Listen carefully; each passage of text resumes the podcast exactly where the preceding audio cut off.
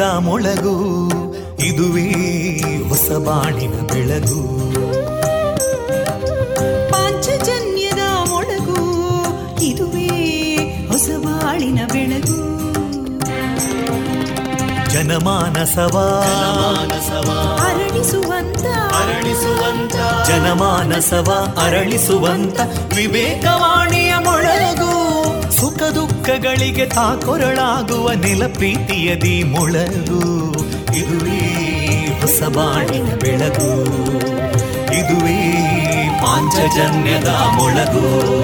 ಇದುವೇ ಪಾಂಚಜನ್ಯದ ಮೊಳಗು.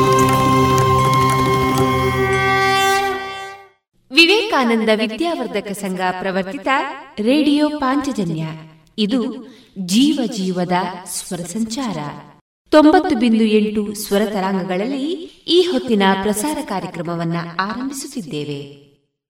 ಆತ್ಮೀಯ ಶ್ರೋತೃ ಬಾಂಧವರಿಗೆ ರೇಡಿಯೋ ಪಾಂಚಜನ್ಯ ಸಮುದಾಯ ಬಾನುಲಿ ಕೇಂದ್ರ ಬಳಗದ ಪರವಾಗಿ ನಾನು ತೇಜಸ್ವಿನಿ ಮಾಡುವ ಪ್ರೀತಿಪೂರ್ವಕ ನಮಸ್ಕಾರಗಳು.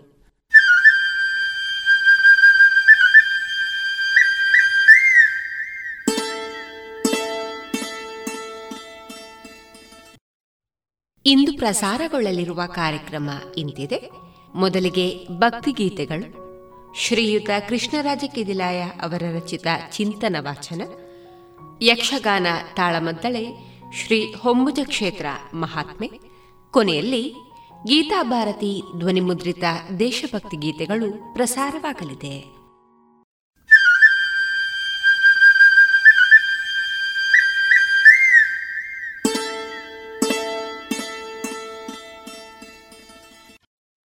ಇದೀಗ ಮೊದಲಿಗೆ ಭಕ್ತಿ ಗೀತೆಗಳನ್ನ ಕೇಳೋಣ.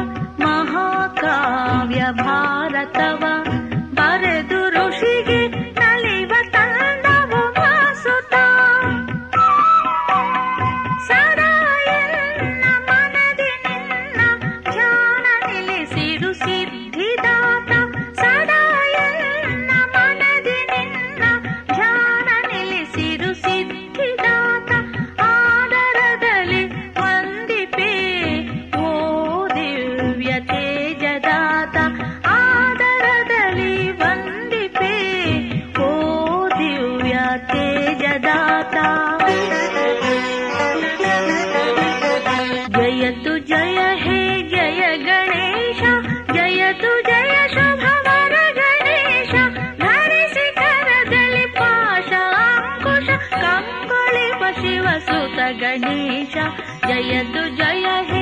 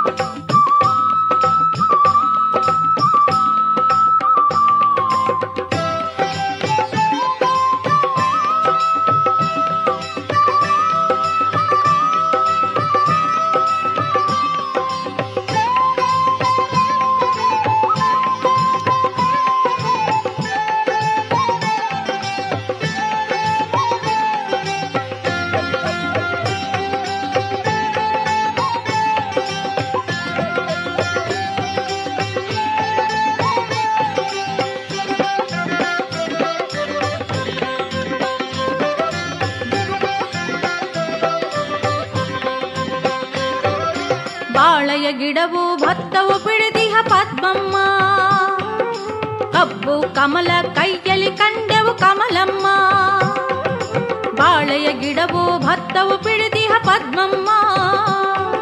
ಕಬ್ಬು ಕಮಲ ಕೈಯಲ್ಲಿ ಕಂಡೆವು ಕಮಲಮ್ಮ. ಜ್ಞಾನ ಮುದ್ರೆಯ ಅಭಯ ಹಸ್ತವ ತೋರಮ್ಮ. ಜ್ಞಾನ ಪ್ರದಾಯಿನಿ ಕನಿಕರ ತೋರೆ ಕಲ್ಯಾಣಿ ಕಲ್ಯಾಣಿ. ಅಷ್ಟಭುಜಗಳ ಅಷ್ಟಲಕ್ಷ್ಮಿ ಆಹಾರ ಲಕ್ಷ್ಮಿ ಅಷ್ಟಭುಜಗಳ ಅಷ್ಟ అన్నలక్ష్మి ఆహారలక్ష్మి. ధాన్యలక్ష్మి బారమ్మ ధైర్యవు నీడమ్మా.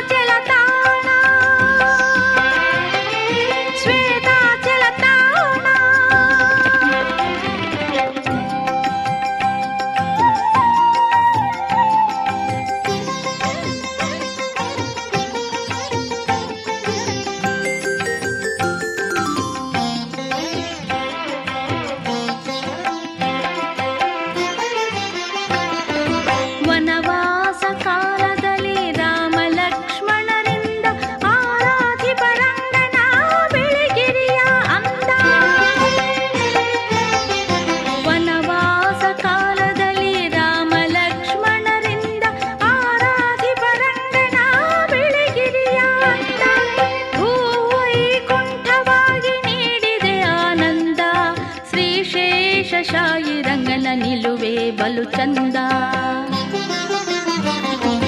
ರಮಣೀಯ ಕಾನನ, ಬಿಳಿಗಿರಿಯ ನಂದನ, ಕಮನೀಯ ಕಾಂತಿಯ ರಂಗನಾಥ ನೆಲೆಸಿಹ ಶ್ವೇತಾಚಲ ತಾಣ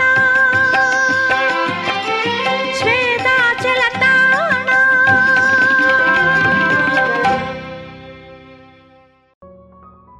ಇದುವರೆಗೆ ಭಕ್ತಿ ಗೀತೆಗಳನ್ನ ಕೇಳಿದ್ರಿ.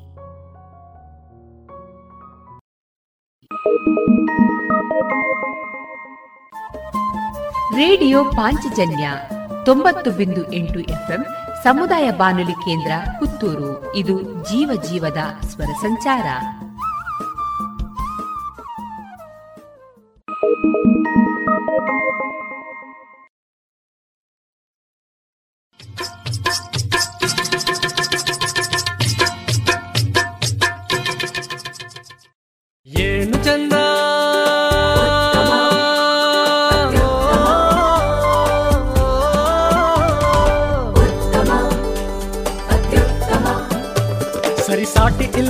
ಇಲ್ಲದ ಸ್ವಾದ ಅಹಬಲು ರುಚಿ ಸ್ವದೇಶಿ ಸಾರ ಅನನ್ಯ ಅದಮ್ಯ ಕ್ಯಾಂಕೋ ಚಾಕ್ಲೇಟ್ ಸ್ವದೇಶಿ ಸ್ವಾದ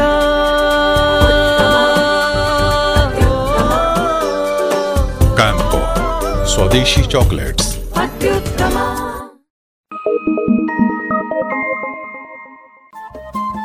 ರೇಡಿಯೋ ಪಾಂಚಜನ್ಯ ತೊಂಬತ್ತು ಬಿಂದು ಎಂಟು ಎಫ್ಎಂ ಸಮುದಾಯ ಬಾನುಲಿ ಕೇಂದ್ರ ಪುತ್ತೂರು. ಇದು ಜೀವ ಜೀವದ ಸ್ವರ ಸಂಚಾರ.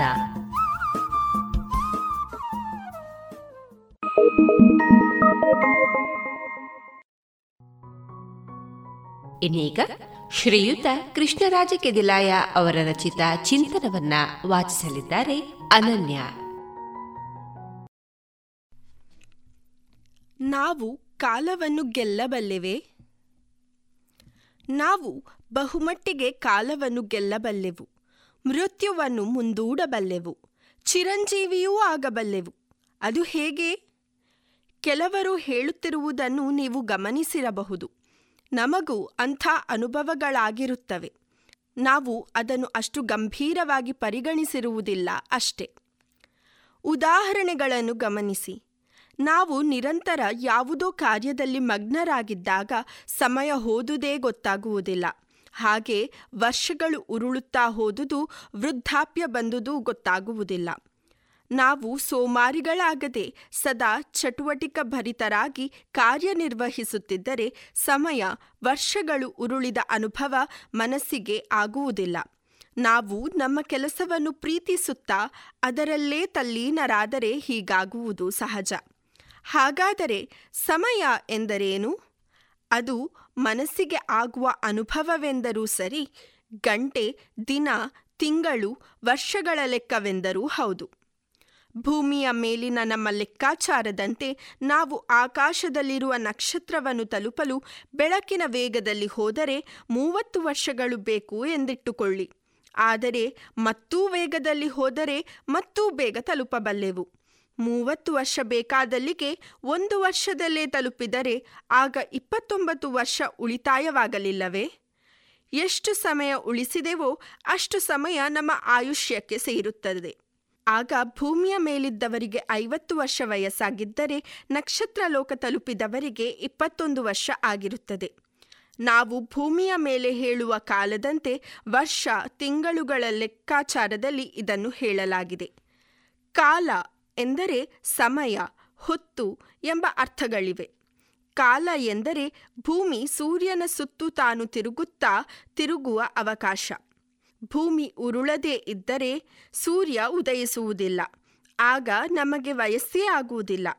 ಭೂಮಿ ತಿರುಗದೇ ಇದ್ದರೆ, ಸೂರ್ಯ ಉದಯಿಸದೇ ಇದ್ದರೆ, ಹಗಲು ರಾತ್ರಿಗಳಾಗದೇ ಇದ್ದರೆ, ಆಗ ನಾವು ಭೂಮಿಯ ಮೇಲೆ ಬದುಕಿದ್ದರೆ ನಮಗೆ ವಯಸ್ಸೇ ಆಗದು.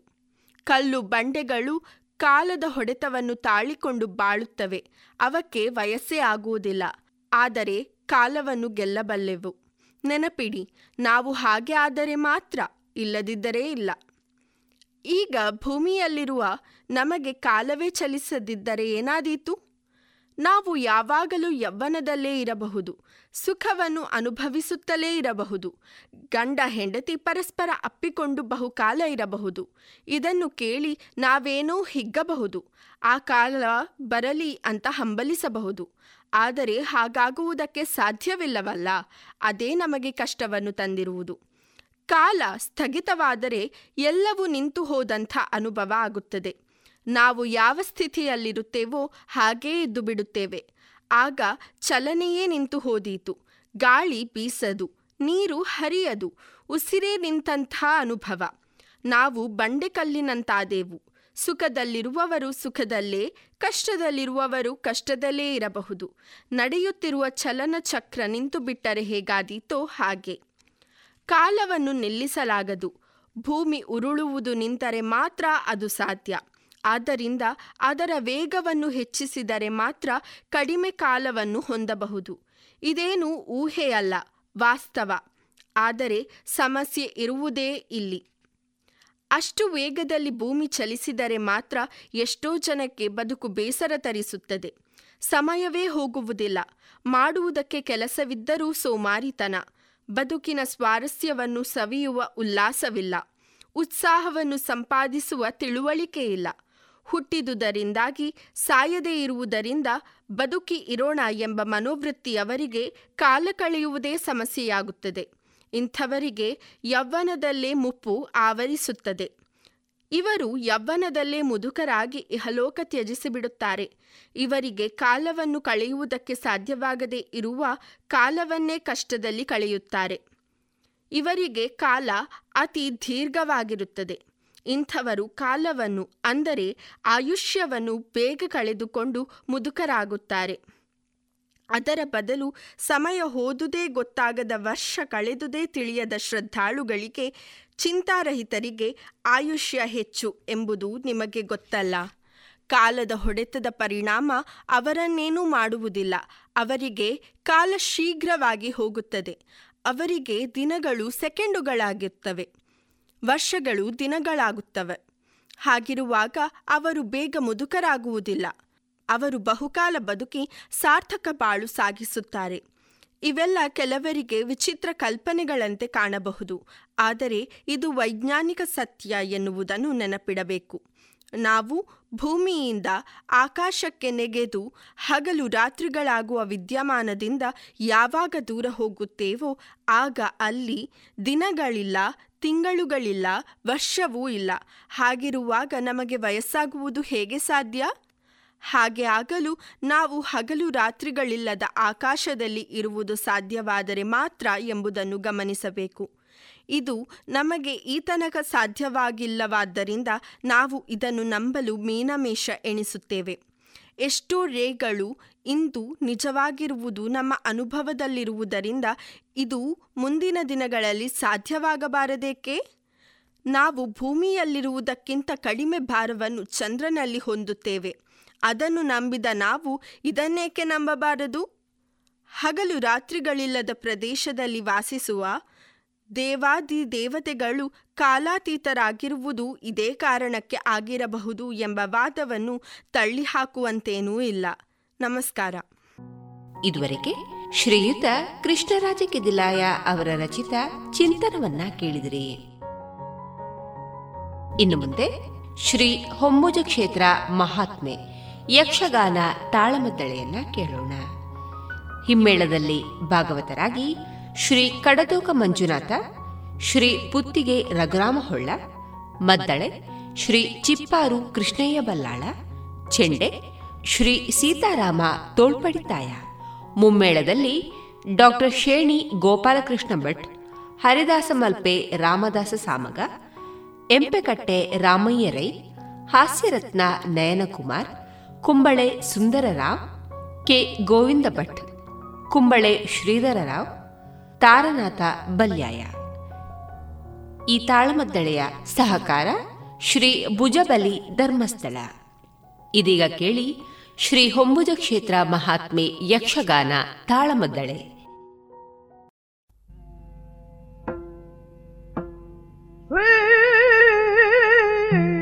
ಗುರುಗಣಾಧಿಪತೈ ನಮ.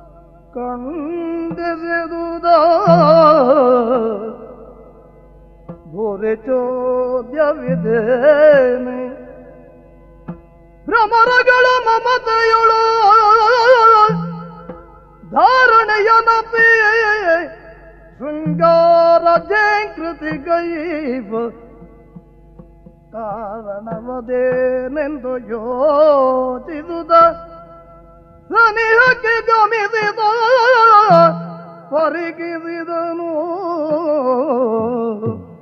ಆ,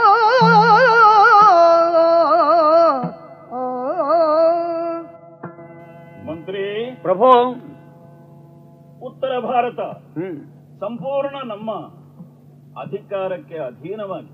ಹೌದು. ಈ ಉತ್ತರ ಮಥುರಾ ಎಂಬುದೇ ರಾಜಧಾನಿಯಾಗಿ. ಪರಂಪರಾಗತವಾಗಿ ರಾಜ್ಯಭಾರವನ್ನು ವಹಿಸಿಕೊಂಡು ಬಂದವ ನಾನು. ಸಾಕಾರ ಮಹಾರಾಜನೆಂದು ಅದಾವ ಪುಣ್ಯ ಪುರುಷ. ಯಾವ ಶುಭ ಮುಹೂರ್ತದಲ್ಲಿ ನಾಮಕರಣ ಮಾಡಿದನೋ ನಾನು ಅರಿಯೆ ಆದರೆ ಮಹಾರಾಜನಂದ್ರೆ ಹೀಗಿರಬೇಕು. ಅದಕ್ಕೆ ಸಾಕಾರ ಮೂರ್ತಿಯಾಗಿ ಇವನು ಭವಿಸಬೇಕು ಎಂಬ ನನ್ನ ಮನಸ್ಸಿನ ಸಂಕಲ್ಪದಂತೆ ಈವರೆಗೆ ರಾಜ್ಯಭಾರ ಮಾಡಿದ್ದಾಯ್ತು.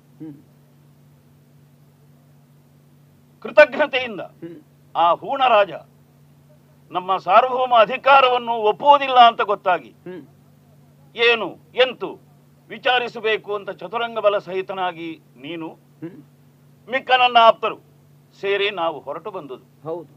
ಆ ಹೂಣರಾಜನನ್ನು ಸದೆಬಡಿದು ಕಾಣಿಕೆಯನ್ನು ಅಂಗೀಕರಿಸಿ ಇನ್ನೇನು? ಕೇವಲ ಒಂದು ವಾರದೊಳಗೆ ರಾಜಧಾನಿಗೆ ಬಂದು ಮುಟ್ಟುತ್ತೇನೆ ಅಂತ ಮಹಾರಾಣಿಗೆ ಆಶ್ವಾಸನೆ ಕೊಟ್ಟಂತೆ ಹೊರಟು ಬರುವಾಗ ಇದು ಈ ಗುಂಡಾರಣ್ಯದಲ್ಲಿ ಸ್ವಲ್ಪ ಹೊತ್ತು ವಿಶ್ರಮಿಸಬೇಕು ಅಂತ ನಾವು ಕುಳಿತದ್ದು. ಆದ್ರೆ ಇದೇನಯ್ಯ ಮಂತ್ರಿ? ಏನು? ಎಲ್ಲಿ ತಾವರೆ ಗಂಧ ಬರುವುದಕ್ಕೆ ಸಾಧ್ಯ ಇಲ್ವೋ ಹ್ಮ್. ಅಂತಹ ಅರಣ್ಯ ಮಧ್ಯದಲ್ಲಿ ಎತ್ತೆತ್ತಲು ಅರಳಿದಂತಹ ತಾವರೆಯ ಸುಗಂಧವೇ ನನ್ನ ನಾಸಾಂಧ್ರವನ್ನು ಪ್ರವೇಶಿಸ್ತಾ ಇತ್ತು ಹೌದು. ನಾಸಾರಂಧ್ರವನ್ನು ಪ್ರವೇಶಿಸುತ್ತಿರುವ ಈ ಕಮಲಗಂಧ. ಅದು ಕಾಡಿನಲ್ಲಿ. ಹಾ? ಮಂತ್ರಿ? ಓ. ಅದು ನೋಡು ನೋಡು. ನೋಡಿದೆ. ತುಂಬಿಗಳು ಬಂದು ಆ ನೆಲವನ್ನು ಯಾಕೆ ಮುದ್ದಿಸ್ತವೆ? ಆ ಪ್ರದೇಶದಲ್ಲಿ ತುಂಬಿಗಳು ಮುತ್ತುವುದಕ್ಕೆ ಕಾರಣವಾದರೂ ಏನು? ಹಾ? ಏನು ಸೋಜಿಗವಾಗಿದೆ? ಮಂತ್ರಿ. ಈ ನಿಮ್ಮ ಸೋಜಿಗದ ಸಮಸ್ಯೆಗೆ? ನನಗೆ ತಿಳಿದ ಉತ್ತರವನ್ನು ನಾನು ಹೇಳಬಹುದೇ? ಓಹೋ. ಅವಸರಿಸಿದೆ ಕೇಳೋಣ.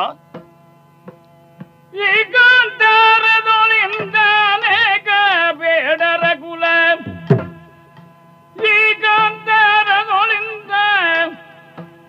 ಅನೇಕ ಬೇಡರ ಕುಲ ಬೇಕಾದ ಸ್ತ್ರೀಯರುಂಡಿಲ್ಲಿ ನಾಲ್ಕು ಜಾತಿಗಳು ತಮ್ಮದ ಪದ್ಮಿನಿಯರಿಲ್ಲಿ. ನಾಲ್ಕು ಜಾತಿಗಳು ತಮ್ಮದ ಪದ್ಮಿನಿಯರಿಲ್ಲಿ. ಆ ಕುಲದಲ್ಲಿ ಜನಿಸಿಗರು ಈ ಕಾಂತಾರದಲ್ಲಿ ಪ್ರಭು ಮಂತ್ರಿ. ನಾಡಿನ ಭಾಗ್ಯವೇ ಸಾಕಾರಗೊಂಡಂತಿರುವ ನಿಮ್ಮ ಅನುಯಾಯಿಗಳಾಗಿರುವ ನಾವೆಲ್ಲ ಭಾಗ್ಯಶಾಲಿಗಳೆಂದು ಭಾವಿಸಿದ್ದೆವು. ಇಲ್ಲಿ ವಿಶ್ರಮಿಸುವುದಕ್ಕಾಗಿ ಕುಳಿತಿರುವ ನಮಗೆ ವಿಚಿತ್ರ ದೃಶ್ಯ ಕಂಡಿತೆಂದು ನೀವು ಸೋಜಿಗೆ ಪಡಬೇಕಾದುದಿಲ್ಲ. ಕಾರಣವನ್ನು ನಾನು ಬಲ್ಲೆ. ಅಂಗಾರಾದಿ ಶೃಂಗಾರಾದಿ ರಸಪ್ರಧಾನವಾದ ವ್ಯವಹಾರಗಳಲ್ಲಿ ವ್ಯವಹರಿಸುತ್ತಿರುವಂತಹ ನಿಮಗೆ ಇದನ್ನು ತಿಳಿದಾಗ ಆಶ್ಚರ್ಯವೂ ಆಗಲಾರದು. ಈ ಗೊಂಡಾರಣ್ಯದಲ್ಲಿ ಬೇರೆ ಬೇರೆ ಜಾತಿಯ ಬೇಡರ ಕುಲಗಳಿವೆ. ಬೇಡರ ನಾಯಕನೊಬ್ಬ ತನ್ನ ಅಧೀನದಲ್ಲಿರುವವರನ್ನೆಲ್ಲ ಸಂರಕ್ಷಿಸುತ್ತಿದ್ದಾನೆ. ಹಸ್ತಿನಿ ಚಿತ್ತಿನಿ ಶಂಖಿನಿ ಪದ್ಮಿನಿಯರೆಂಬ ನಾಲ್ಕು ಜಾತಿಯ ಸ್ತ್ರೀವರ್ಗವನ್ನು ಬಲ್ಲಂತಹ ತಮಗೆ ಪದ್ಮಿನಿಯರ ಮೈಯ ಸೇದ ಜಲ ಭೂಮಿಗೆ ಬಿದ್ದಾಗ ಅಲ್ಲಿ ಕಮಲಗಂಧ ಉತ್ಪನ್ನವಾಗ್ತದೆ ಎಂಬುದನ್ನು ಹೇಳಬೇಕಾಗಿಲ್ಲ ತಾನೆ. ಈ ಅಡವಿಯಲ್ಲಿ ಬೇಡರ ಕುಲದಲ್ಲಿ ಹುಟ್ಟಿದವಳ. ಮೈಯಿಂದ ಬಿದ್ದ ಆ ಬೆವರಿನ ಹನಿ ಭ್ರಮರಗಳಿಗೆ ಈತರನ ಭ್ರಾಂತನ್ನುಂಟು ಮಾಡಿದೆಯಲ್ಲದೆ ಬೇರೇನೂ ಅಲ್ಲ. ಸನಿಹದಲ್ಲೇ ಬೇಡರ ಪಾಳೆ ಇದೆ. ಅಲ್ಲಿನ ಹೆಣ್ಣು ಇಲ್ಲಿಗೆ ಬಂದುದಿರಬೇಕು. ಇದರಲ್ಲಿ ವಿಚಿತ್ರವೇನು? ಅಸಾಧ್ಯ ತರ್ಕನೇನದು? ಏನು? ಸತ್ಯವೇ. ಹ್ಮ್. ಮಂತ್ರಿ ಓ. ಈ ಪ್ರಕೃತಿಯ ವೈಚಿತ್ರ್ಯವನ್ನು ಹ್ಮ್. ಗುರುತಿಸುವಾಗ ನಮ್ಮಂಥವರಿಗೆ ಒಂದು ತರದ ಕಣ್ಣು ಕತ್ತಲೆ ಉಂಟಾಗ್ತಾ ಇದೆ. ಓಹೋ. ಇದನ್ನು ಪ್ರಕೃತಿ ವಿಕೃತಿ ಅಂದಾರು ಕೆಲವರು. ಆದ್ರೆ ನನಗೆ ತೋರ್ತದೆ ಏನು? ಇದು ಪ್ರಕೃತಿಯ ಜೀವಂತ ಸ್ವರೂಪ. ಕೆಸರಿನಲ್ಲೇ ತಾವರೆ ಹುಡುತದೆ ಹೌದು. ಕಸ್ತೂರಿ ಮೃಗಮದ ಅಂತ ಕರೆಯಲು ಪಡುತ್ತದೆ. ಅಂತೂ ನಮ್ಮಂತಹ ನಾಗರಿಕರು ಸುಸಂಸ್ಕೃತರು ಯಾವುದರಿಂದ ಆಕೃಷ್ಟರಾಗುತ್ತೇವೋ ಅವೆಲ್ಲ ಉತ್ಪತ್ತಿ ಸ್ಥಾನವನ್ನು ಗುರುತಿಸುವಾಗ ತೀರಾ ಕೆಳಮಟ್ಟವನ್ನೇ ನಾವು ಕಾಣ್ತೇವೆ. ಇರ್ಲಿ ಚಿಂತಿಲ್ಲ ಬೇಡರ ಕುಲದಲ್ಲಿ ಹುಟ್ಟಿದ ಪತ್ನಿ ಪದ್ಮಿನಿ ಜಾತಿಯ ಸ್ತ್ರೀ. ಮಂತ್ರಿ. ಓ. ಯಾರವಳು? ಮಹಾರಾಜನಾದಂತಹ ನನಗೆ ಅಂತಹ ಕನ್ಯಾರತ್ನ ಸಂಗ್ರಹ ಯೋಗ್ಯಳು ಅಂತ ನನ್ನ ಮನಸ್ಸು ಹೇಳ್ತದೆ ಏನೇ ಆಗಲಿ ಆ ಬೇಡರ ಅಧಿಪತಿ ಯಾರು? ಇವಳನ್ನು ಕೊಡುವ ನಿಜವಾದ ಹಕ್ಕುದಾರ ಯಾರು? ಇದನ್ನೆಲ್ಲ ವಿಚಾರಿಸಿ ಅವನನ್ನು ನನ್ನ ಸಮಕ್ಷಮಕ್ಕೆ ಕರ್ಕೊಂಡು. ಆಜ್ಞೆ. ಎಲಾ ನಿನ್ನನ್ನು ಕಾಣುವುದಕ್ಕಾಗಿಯೇ ನಾನು ಇಲ್ಲಿಯ ತನಕ ಬಂದೆ. ಹೌದೇ? ಎಲ್ಲ ಬೇಡರ ನಾಯಕ ಹೊರಡು ಹೊರಡು. ಆ.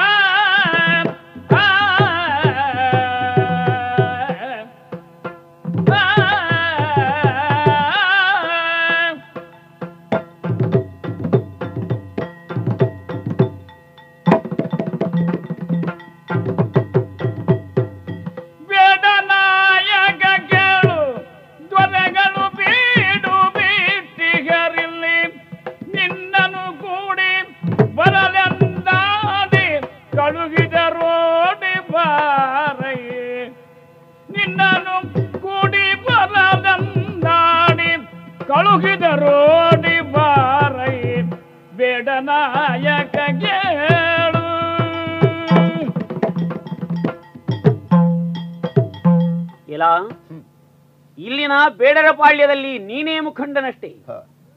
ನೀನು ನಿನ್ನ ಪರಿವಾರದೊಂದಿಗೆ ಈಗಲೇ ಹೊರಡಬೇಕು. ನಾಡನ್ನಾಳುವ ದೊರೆಗಳು ಈ ಅಡವಿಯಲ್ಲಿ ಬಂದು ವಿಶ್ರಮಿಸುತ್ತಿದ್ದಾರೆ. ಅವರನ್ನು ಕಂಡು ಕಾಣಿಕೆ ಕೊಟ್ಟು ನಿನ್ನ ಭಾಗ್ಯವನ್ನು ಹೆಚ್ಚಿಸಿಕೊಳ್ಳಬೇಕಾದುದು ಕರ್ತವ್ಯವಲ್ಲವೇ. ಹೊರಡು ನಿನ್ನ ಹೆಂಡತಿಯೋ ಮಕ್ಕಳೋ ಪರಿವಾರದವರು ಎಲ್ಲರನ್ನೂ ಕರೆದುಕೊಂಡು ಬಂದು ಒಡೆಯರಿಗೆ ಪಾದಕ್ಕಡ್ಡ ಬೀಳು. ನಿನಗೆ ಒಳ್ಳೆಯದಾಗ್ತದೆ. ನಿಮ್ಮ ಹಿಂದೆ ಹೊರಟಿದ್ದೇನೆ. ಹೀಗೆ ಬಾ ಹೀಗೆ ಬಾ ಇದೋ ಇದೋ ಮಹಾರಾಜ. ಇವನು ಬೇಡರ ಒಡೆಯ. ಓಹೋ. ಜೊತೆಯಲ್ಲಿರುವ ಆಕೆ ಅವನ ಮಡದಿ. ಹಾ. ಮತ್ತೊತ್ತಿನಲ್ಲಿರುವ ಆಕೆ ಅವನ ಮಗಳು ಪದ್ಮಿನಿ. ಇವರೆಲ್ಲರೂ ತಮಗೆ ಸನ್ನಿಧಾನಕ್ಕೆ ಎರಗುತ್ತಿದ್ದಾರೆ. ಒಳ್ಳೆಯದು ಒಳ್ಳೆಯದು ಒಳ್ಳೆಯದು. ಅಡ್ಡ ಬಿದ್ದಿದ್ದೇನೆ ಬುದ್ಧಿ. ನೆಟ್ಟಗೆ ನಿಲ್ಲು. ಹ. ಅಯ್ಯ. ಓ. ನೀನು ಈ ಕಾಡಿನಲ್ಲಿದ್ದ. ಬೇಡರ ಪಡೆಯ ನಾಯಕ ಅಂತ ನಮ್ಮ ಮಂತ್ರಿ ಹೇಳಿದ. ಹ. ಅಯ್ಯ. ಅಪರೂಪವಾಗಿ ಕಂಡೆ ನಿನ್ನನ್ನು ನಿನ್ನ ವರ್ಗದವರನ್ನು. ಒಳ್ಳೆಯದಾಯ್ತು. ಹ. ಹತ್ತಿರ ಬಾ. ಅಪರೂಪವಾಗಿ ದರ್ಶನವಾಯ್ತು ಬೇಡಪತಿ. ಆ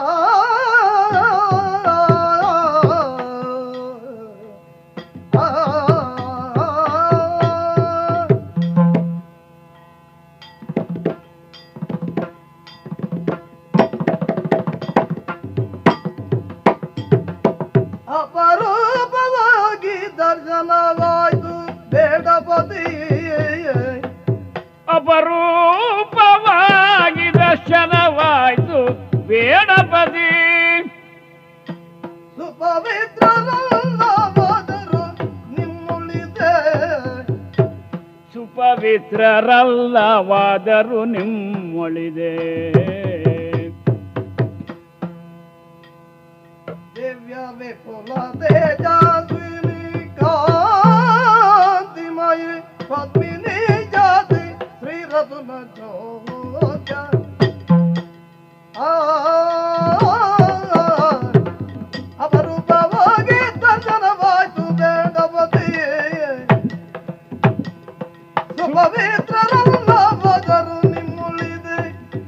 ನಿಮ್ಮುಳಿದೆ ದಿವ್ಯ ವಿಪುಲ ತೇಜಸ್ವಿನಿ ವಿಪುಲ ತೇಜಸ್ವಿನಿ.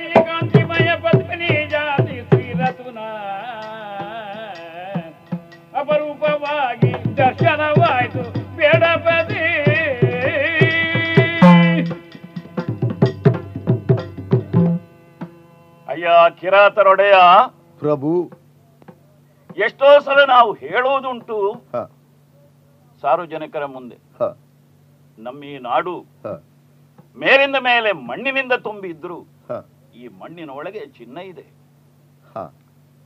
ಮಾತ್ರವಲ್ಲ ನಾವು ಆಡುತ್ತಿರುವಂತಹ ರಾಜ್ಯದಲ್ಲಿ ನಮ್ಮ ಪ್ರಜೆಗಳೆಲ್ಲ ಮೈ ಮುರಿದು ದುಡಿದು ಚಿನ್ನವನ್ನು ಬೆಳೆಯುತ್ತಾರೆ ಅಂತ. ಹ, ಕೇವಲ ಮಾತಿಗಾಗಿ ಹಾಗೆ ಹೇಳ್ತಾರೆ ಅಂತ ತಿಳ್ಕೊಂಡಿದ್ದೆ. ಈಗ ಪ್ರತ್ಯಕ್ಷ ದರ್ಶನವಾಯ್ತು. ನೀವೆಲ್ಲ ಬರೇ ಮಣ್ಣಿನ ಮಕ್ಕಳು. ಕಾಡಿನಲ್ಲಿ ವಾಸ ಮಾಡ್ತೀರಿ. ನಾವು ಆಳುವವರು. ಆದ್ರೆ ನೀವು ಆಳಿಸಿಕೊಳ್ಳುವವರು. ಹೇಗಿದ್ದೀರಿ ಅಂತ ಕೇಳಬೇಕಾದ ಸಂದರ್ಭ ನಮಗೆ ಬರಲಿಲ್ಲ. ಕಷ್ಟ ಕಾರ್ಪಣ್ಯಗಳನ್ನು ನಿವೇದಿಸಿಕೊಂಡು ಸನ್ನಿಧಾನದಿಂದ ಈ ಪ್ರಯೋಜನ ಪಡಿಬೇಕು ಎಂಬ ಭಾವನೆ ನಿಮಗೂ ಬರಲಿಲ್ಲ. ಅಪರೂಪವಾಗಿ ಈಗ ಕಂಡೆ. ನಿನ್ನನ್ನು ಕಂಡೆ. ಅಯ್ಯ ನಾಗರಿಕತನ ಅಂತ ಒಂದುಂಟು ಅದು ವೈಭವಪೇತವಾದದ್ದು ಕಾಣುವವರ ಕಣ್ಣಿಗೆ. ಆದರೆ ನಿಜವಾದಂತಹ ಮಾಧುರ್ಯ ಎಲ್ಲಿದೆ. ನೋಡಪ್ಪ ನೀವು ಜೇನನ್ನು ಸಂಗ್ರಹಿಸ್ತೀರಿ. ಹೌದು. ಎಲ್ಲಿಂದ? ಕಾಡಿನಲ್ಲಿ. ಹೌದು. ಕೆಲವು ನೊಣಗಳು ಕೂಡಿ ಹಾಕಿದ್ದು. ಹ, ಕಸ್ತೂರಿ ಸಂಗ್ರಹಿಸ್ತೀರಿ. ಹೌದು. ಎಲ್ಲಿಂದ? ಮೃಗದಿಂದ. ಪುಣುಗು. ಅದು ಹಾಗೆ. ಹೀಗೆ ಪ್ರಕೃತಿಜನ್ಯವಾದಂತಹ ಅಮೂಲ್ಯವಾದಂತಹ ಕೆಲವು ವಸ್ತುಗಳು ಸ್ಥೂಲ ರೂಪದಿಂದ ವರ್ಣೀಯವಾಗಿಯೋ ಅಥವಾ ಅಸ್ಪೃಶ್ಯವಾಗಿಯೋ ಇದ್ದಂತಹ ಧಾತುವನ್ನು ಆಧರಿಸಿಕೊಂಡು ಹುಟ್ಟಿ ಬರ್ತದೆ. ಯಾಕೆ ಮಾತು ಹೇಳಿದೆ ಅಂತಂದ್ರೆ ಓ ಇವಳು ನಿನ್ನ ಹೆಂಡತಿಯೋ? ಹೌದು. ಆ ಒತ್ತಿನಲ್ಲಿದ್ದಂತಹ ಎಳೆಯ ತರುಣಿ ಇವಳು ನಿನ್ನ ಮಗಳು? ನನ್ನ ಮಗಳು. ಅವಳ ಹೆಸರು ಏನೇ ಆಗಿರ್ಲಿ ಪದ್ಮಿನಿ ಅವಳು. ಇಂತಹ ಈ ಪದ್ಮಿನಿ ಅಂತ ನನ್ನ ಕಣ್ಣಿಗೆ ಕಾಣಿಸಿಕೊಂಡ. ನಿನ್ನ ಹೆತ್ತ ಮಗಳನ್ನು ಮಹಾರಾಜನಾದಂತಹ ನನಗೆ ಗಾಂಧರ್ವ ವಿಧಿಯಿಂದಲೋ ಅಥವಾ ಯಾವ ವಿಧಿಯಿಂದಲೋ ಪತ್ನಿಯನ್ನಾಗಿ ಸ್ವೀಕರಿಸುವುದಕ್ಕೆ ನೀನು ಒಪ್ಪಿಗೆಯನ್ನು ಕೊಡಬೇಕು. ಹ. ಇದಕ್ಕಾಗಿ ನೀನನ್ನು ಬರ ಹೇಳಿದ್ದು. ನಿನ್ನ ಮಗಳನ್ನು ನನಗೆ ಕೊಡುವೆಯಾ? ನಾಡಿನ ಅರಸರು ಅವತರಿಸಬೇಕು ಹಾ ನಿನ್ನ ನುಡಿಗಳ ನಡೆಸಲು. ನಾಡಿನ ರಸ ನಿನ್ನ ನುಡಿಗಳ ನಡೆಸಲು. ಮೂಢನಾನಲ್ಲ ಬರಗು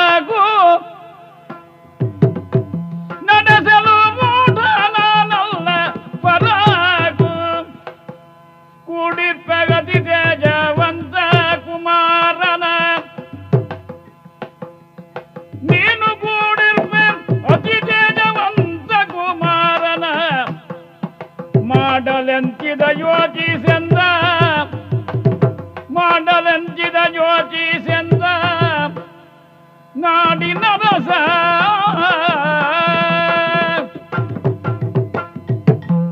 ನಾಡಿನೊಡೆಯರಿಗೆ ಬೇಕಾದುದು ಪ್ರಜೆಗಳಿಗೆ ಬೇಡ. ಸದ್ಯಕ್ಕೆ ಸನ್ನಿಧಾನವು ಇಚ್ಛಿಸಿರುವುದು ನನ್ನ ಮಗಳಾದಂತ ಪದ್ಮಿನಿಯನ್ನು. ಹೌದು. ಅವಳಲ್ಲಿ ರೂಪ ಇಲ್ಲ ಗುಣ ಇಲ್ಲ ವಿದ್ಯೆ ಇಲ್ಲ. ಹೊತ್ತು ಹೆತ್ತವರು ಕಂಡು ತಿಳಿಯದ. ಏನೋ ವಿಶಿಷ್ಟವಾದ ಒಂದು ಗುಣವನ್ನು ಪ್ರಭುಗಳು ಇವತ್ತು ತಿಳ್ಕೊಂಡಿದ್ದೀರಿ. ಬೇಕು ಅಂತ ನೀವು ಕೇಳಿದ್ದು ಹೌದು ಕೇಳಬಹುದು. ಹೌದು. ಆದ್ರೆ ನಾನು ಪಡೆದವ ಬೆಳೆಸಿದವ ಉಳಿಸಿದವ ಸಾಕಿದ ಸಲಹಿದವ. ಈ ಹಕ್ಕಿನಿಂದ ನಾನು ಹೇಳಿಕೊಳ್ತೇನೆ. ಹೇಳು. ನಾಡಿನವರಾಗಿ ನಾವು ಪಳಗಿದವರಲ್ಲ. ಆದ್ರೆ ಬದುಕುವುದು ಹೇಗೆ ಅಂತ ನಮಗೆ ಗೊತ್ತಿದೆ. ದೊರೆಗಳಿಗೆ ಮದುವೆಯಾಗಿದೆ. ತೇಜಸ್ವಿಯಾದಂತ ತೇಜಸ್ವಿಯಾದ ಒಬ್ಬ ಮಗ ಹುಟ್ಟಿದ್ದಾನೆ ಎಂಬ ಸುದ್ದಿ ನಮಗೆಲ್ಲರಿಗೂ ಹರಡಿದೆ. ಹೌದು ಯುವರಾಜನೊಬ್ಬನಿದ್ದಾನೆ. ಹೆಣ್ಣಿನ ಮೇಲೆ ಹೆಣ್ಣು ಕೊಡುವುದೆಂದ್ರೆ ತಂದೆ ತಾಯಿಗಳ ಅಂತ ನಾವು ಈ ವಿಷಯದಲ್ಲಿ ಏನು ಮಾಡಬೇಕು? ನನ್ನ ಮಗಳ ಗತಿಯೇನು ಇನ್ನು ಮುಂದೆ? ಏನಾದ್ರೂ ಅಪ್ಪಣೆ ಕೊಡಿಸುತ್ತಿದ್ರೆ. ಅಂತೂ ಮಗಳಲ್ಲಿ ಮುಂದಾಗಬಹುದಾದ ಸಂತಾನದ ಬಗ್ಗೆ ನೀನು ಆಲೋಚಿಸೋದು. ಹೌದು. ಅಯ್ಯ. ಹ, ಇರಬಹುದು. ಆದರೆ ಹ, ನಿನ್ನ ಮಗಳನ್ನು ನಾನು ಅಂಗೀಕರಿಸಿದರೆ ಹ, ಅವಳಲ್ಲಿ ಹುಟ್ಟುವಂತಹ ಸಂತಾನ. ಅದು ನನ್ನದು ತಾನೆ. ಹೌದು. ನಿನ್ನದಲ್ವಲ್ಲ. ನಿಮ್ಮದು. ಅದಕ್ಕೇನು ಬೇಕೋ ಈಗಲೇ ನಾನು ಹೇಳ್ತೇನೆ. ಅಯ್ಯ. ಬೇಡ ನಾಯಕ ನಿನ್ನ ಸುತಗಪ್ಪ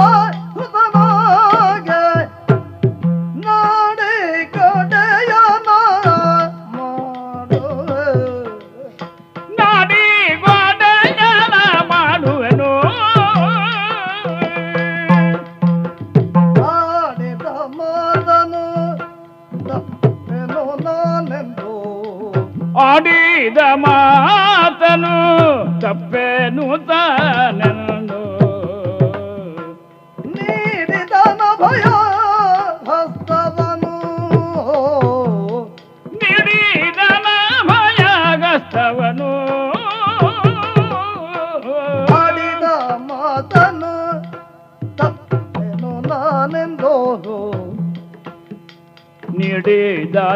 ಭಯ ಹಸ್ತವನು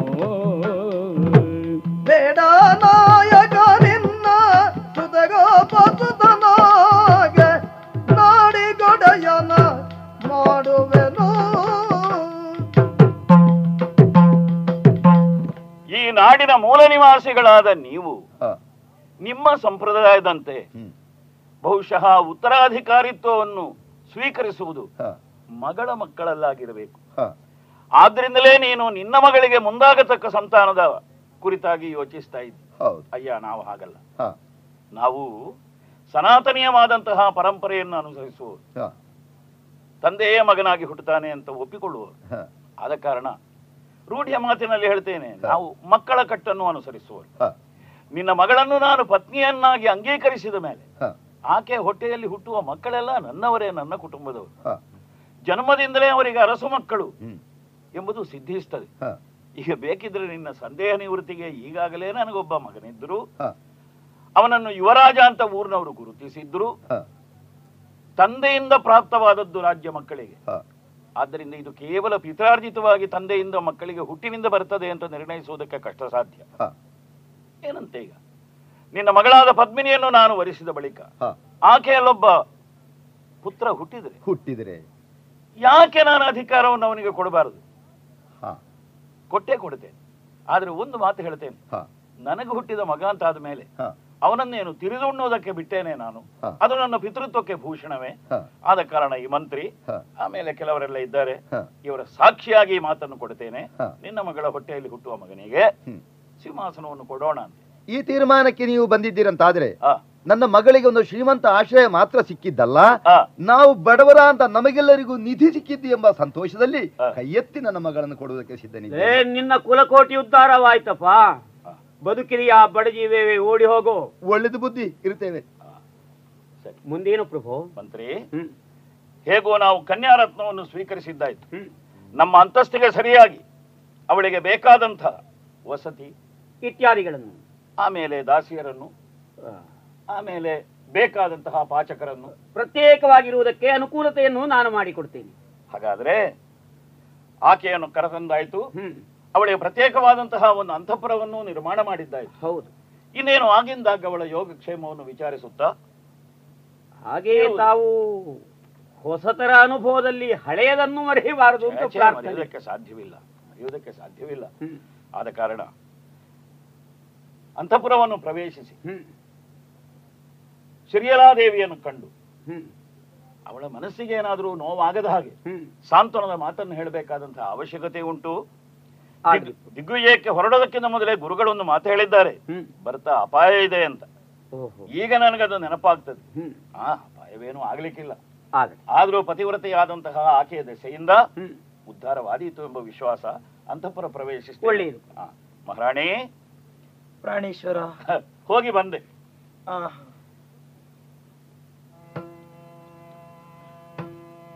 ಕಾಂತನ ಪ್ರೇಮದೆ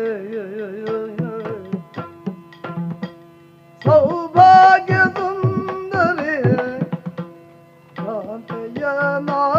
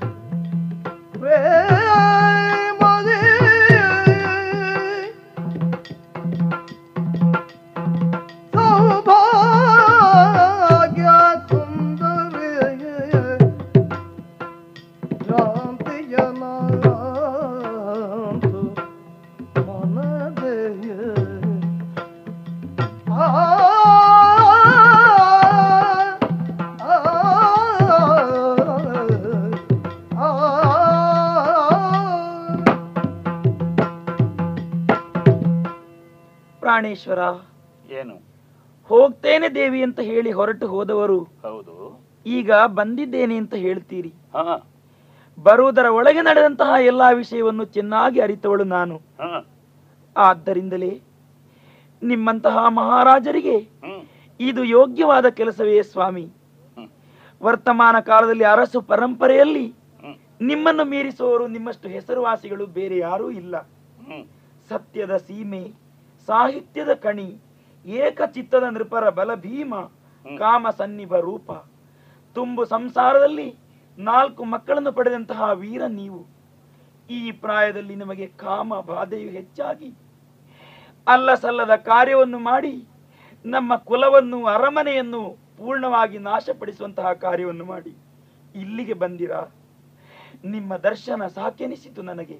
ಅಯ್ಯೋ ನನ್ನ ವಿಧಿಯೇ ಸಿರಿಯಲ? ದೇವ. ಎಲ್ಲವರನ್ನು ಕರ್ಮವು ಬಾಧಿಸ್ತದೆ. ನೀನು ಹೇಳುವಾಗ ಕಾಲು ಜಾರಿದನೋ ಅಂತ ನನಗೆ ತೋರ್ತದೆ. ಆದರೆ ಆದದ್ದೇನೋ ಎಂಬುದನ್ನು ಚಿಂತಿಸಿ ಇನ್ನೇನು ಉಪಯೋಗ? ಕೇವಲ ಮನಕಷಾಯಕ್ಕೆ ಕಾರಣ ಆಗ್ತದೆ ಅಷ್ಟೇ. ಆದರೆ ಒಂದು ಆಶ್ವಾಸನೆ ಕೊಡ್ತೇನೆ. ಯಾವುದು? ನಿನಗಾಗಲಿ ಜಿನದತ್ತನಿಗಾಗಲಿ ತ್ರಿಕರಣ ಪೂರ್ವಕವಾಗಿಯೂ ನಾನು ಒಳಿತನ್ನೇ ಬಯಸೋ ಯಾವ ಕಾಲಕ್ಕೂ ದ್ರೋಹವನ್ನು ಎಸಗೋದಿಲ್ಲ ಅವಳ ಪಾಡಿಗೆ ಅವಳು ಇರಲಿ. ಆದ ಕಾರಣ ಆಗಬೇಕಾದದ್ದು ಆಗಬೇಕಾದ ಹಾಗೇ ಆಗ್ತದೆ ತಾನೆ. ಅದಕ್ಕಿಂತ ಹೆಚ್ಚಿಗೆ ಏನು? ಅವಳ ಪಾಡಿಗೆ ಅವರಿಲ್ಲಿ ಅವಳಿರಲಿ. ಹೌದು. ಈ ಮಾತನ್ನು ನಾನು ಒಪ್ಪುವುದಕ್ಕೆ ಹೇಗೆ ಸಾಧ್ಯ ಹೇಳಿ? ಆ? ಅಯ್ಯೋ. ವಾದವೇರುತ್ತಿರಲು ದಿನಪತಿ ಜದಿ ಗುರುವು ಸಾಧು ಸಿದ್ಧಾಂತ ಕೀರ್ತೀಶ್ವರನು ಬರೆ ಕಂಡು ಮೋದದಿವು ಪಡಮಡಲು ಹರಸುತ್ತ ಧರಣಿ ಬರ ಮೊಗ ನೋಡಿ ನಗುತ್ತಿರ್ದನು ಆ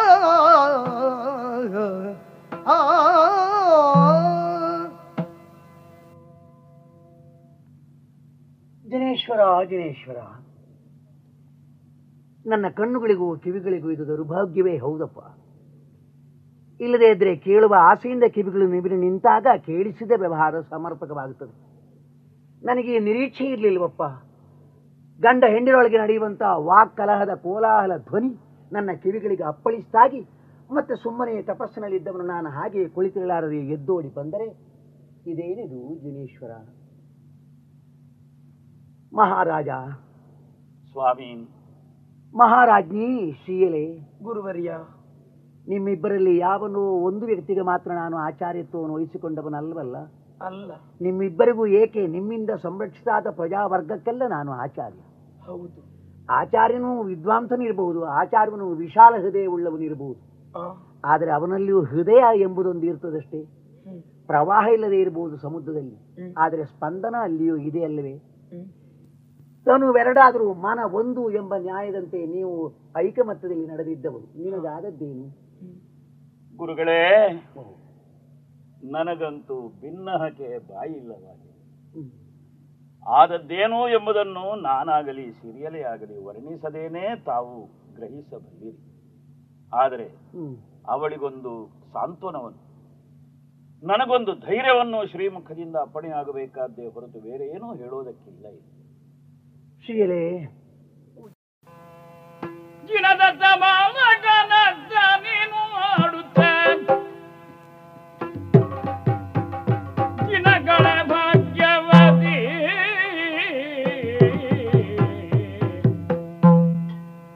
ಮನಪಕ್ವವಾಗಲು ದೀಕ್ಷೆ ಕೈಗೊಳ್ಳುವುದು ಅನುಪಮ ಕಾರ್ಯ ವಹಿಸೆ ಭಾಗ್ಯವತಿ ಶ್ರೀಯಲೇ ಮುನಿಪತಿಗಳೇ ಮನಸ್ಸಿಗೆ ಪಕ್ವತೆ ಬಾರದೆ ಅವಸರವಾಗಿ ವಿರಕ್ತಿಯನ್ನು ಸ್ವೀಕರಿಸಲಾಗುತ್ತದೆಯೇ ಹೇಳು. ನಿನಗೇನೋ ಗಂಡನಲ್ಲಿ ಬಂದಿರುವುದು ದ್ವೇಷ ಅಲ್ಲ ಜಿಗುಪ್ಸೆ. ಹೌದು. ಈ ಜಿಗುಪ್ಸೆ ಎಂಬುದೇ ವಿರಕ್ತಿಗೆ ಪೂರ್ವ ಸಿದ್ಧತೆ ಆಗುವುದಿಲ್ಲ. ತಾಳ್ಮೆಯಿಂದಿದ್ದು ಕ್ಷಣಕಾಲ ಯೋಚಿಸು ಶ್ರೀಯಲೆ. ಹಣ್ಣಾಗದೆ ಅದನ್ನು ಅವಸರವಾಗಿ ಕೈ ಇಕ್ಕಿ ಪಡೆದು ತಿನ್ನುವ ಹಾಗಿಲ್ಲ. ಯಾಕಂದ್ರೆ ಒಂದು ಫಲವು ಕಾಯಿಯಾಗಿರುವಾಗ ಅಲ್ಲಿ ಹುಳಿ ಇರ್ತದೆ. ನಮ್ಗೆ ಪಕ್ವತೆಗೆ ಫಲವಾದಂತಹ ಮಾಧುರ್ಯವೇ ಅಪೇಕ್ಷಿತವಾಗಿರುವಾಗ ಅದು ಹಣ್ಣಾಗುವ ತನಕ ತಾಳ್ಮೆಯಿಂದಿರಬೇಕೋ ಬೇಡವೋ? ಹಣ್ಣಾದ ಮೇಲೆ ಎಲೆ ತನ್ನಿಂದ ತಾನೇ ಉದುರುವಂತಿರಬೇಕು. ಆಗ ಅದನ್ನ ಆ ಮರದಿಂದ ಕಿತ್ತು ತೆಗೆದರೆ ಆ ಮರವನ್ನು ನೋಯಿಸಿದ ಹಾಗೂ ಆಗುವುದಿಲ್ಲ ಮರಕ್ಕೆ ಒಂದು ಎಲೆಯನ್ನು ಕಳೆದುಕೊಂಡರೆ ಹಾನಿ ಏನೂ ಇಲ್ಲ. ಹಸಿಯಾಗಿರುವಾಗಲೇ ಆ ಎಲೆಯನ್ನು ಯತ್ನದಿಂದ ಕಿತ್ತು ತೆಗೆಯಲು ಎಳಸಬಹುದೇ ಹೇಳು? ನಿನ್ನ ಬುದ್ಧಿಗೆ ಪಕ್ವತೆ ಇನ್ನೂ ಬರಲಿಲ್ಲ. ಪಕ್ವತೆ ಬಂದ ಮೇಲೆ ನೀನು ವಿರಕ್ತಿಗೆ ಸಂಬಂಧಿಸಿದಂತೆ ದೀಕ್ಷಾಬದ್ಧತೆಯಲ್ಲಿರುವುದಕ್ಕೆ ನನ್ನ ಅನುಮೋದನೆ ಇರುತ್ತಿತ್ತು. ಈಗ ಆಗಿಲ್ಲ ಗಂಡನು ತನಗೆ ಅಪ್ರಿಯವಾದಂತಹ ವಿರೋಧವಾದಂತಹ ವ್ಯವಹಾರವನ್ನು ಮಾಡಿದನೆಂಬ ಒಂದು ಕಾರಣಕ್ಕಾಗಿ ಅಲ್ಲವೇ? ನಿನಗೆ ಅವನಲ್ಲಿ ಜಿಗುಪ್ಸೆ ಬಂದಿದೆ? ಸತ್ಯ. ಸರಿಯಾಗಿ ಯೋಚಿಸು. ನಿನಗೆ ತಾಯ್ತನ ಎಂಬಂತ ಉಚ್ಚ ಪದವಿಯನ್ನು ಕೊಡ್ಲಿಲ್ವೇ ನಿನ್ನ ಗಂಡ? ಕೊಟ್ಟಿದ್ದಾರೆ. ಏನು ಸಾಧಾರಣವಾದಂತಹ ಸ್ಥಿತಿಯೇ ತಾಯ್ತನ ಅಂದರೆ? ಅಲ್ಲ. ತಂದೆಗಿಂತ ಮಿಗಿಲಾದವಳು ತಾಯಿ. ಇದನ್ನು ನಮ್ಮ ಭಾರತದಲ್ಲಿ ಎಲ್ಲರೂ ಮೊದಲೇ ಒಪ್ಪಿ ನಡೆದಿದ್ದಾರೆ ತಾಯಿಯನ್ನು ವಂದಿಸುವುದು ಆದ್ಯ ಕರ್ತವ್ಯ ಮಗನಿಗೆ ಎಂಬುದನ್ನು ಸ್ಪಷ್ಟವಾಗಿ ಹೇಳಿದ್ದಾರೆ. ಹಾಗಾದ್ರೆ ಹೆಂಡತಿಯಾಗಿ ಬಂದಂತ ನಿನ್ನನ್ನು ಮಾತೃತ್ವದ ಪದವಿಗೆ ಇರಿಸಿದ್ದಾನೆ. ನೀನು ವಿರಕ್ತಿಯಿಂದ ಹೊರಟು ಹೋದರೆ ಆ ಮಗನಿಗೆ ಏನು ಗತಿ? ತಂದೆಯನ್ನು ಕಳೆದುಕೊಂಡನಾದರೂ ಆ ಮಗನಿಗೆ ತಬ್ಬಲಿತನ ಬರುವುದಿಲ್ಲವಂತೆ. ತಾಯಿ ಇಲ್ಲದೇ ಇರುವ ಸ್ಥಿತಿಯಲ್ಲಿ ಆ ಮಗುವನ್ನು ತಬ್ಬಲಿ ಎಂದೇ ಹೇಳಬೇಕಾಗುತ್ತದಂತೆ. ಆದ್ರಿಂದಲೇ ತಂದೆ ಮಹಾಶಯ ನೆನೆಸಬಹುದು ತಂದೆ ವರೆಣ್ಯನೆನಬು ಎನಿಸಬಹುದು. ಪಿತೃ ಮಹಾಶಯ ಪಿತೃ ವರ್ಯ ಇಂತಹ ಸಂಬೋಧನೆಗಳ ಅರ್ಥ ಸ್ವಾರಸ್ಯವೇನೆಂಬುದು ನಿನಗೂ ತಿಳಿದಿದೆ. ಮಾತೃವಿಗೆ ಎಲ್ಲ ಬಗೆಯಿಂದ ಸಂಪತ್ ಸ್ವರೂಪಿಣಿಯಾದವಳು ತಾಯಿಯೇ ಆದ್ರಿಂದ ಮಾತೃಶ್ರೀ ಎಂಬುದೇ ಅವಳಿಗೆ ತಕ್ಕ ಸಂಬೋಧನೆಯಾಗುತ್ತದೆ. ನೀನು ನಿನ್ನ ತಾಯಿ ಮಗನಿಗೆ ತಾಯಿಯಾಗಿಯೂ ತಂದೆಯಾಗಿಯೂ ಇರುವುದಿಲ್ಲವಾದರೆ ಅವನ ಏಳಿಗೆಯನ್ನು ಯಾರು ಮಾಡಬೇಕು ಹೇಳು.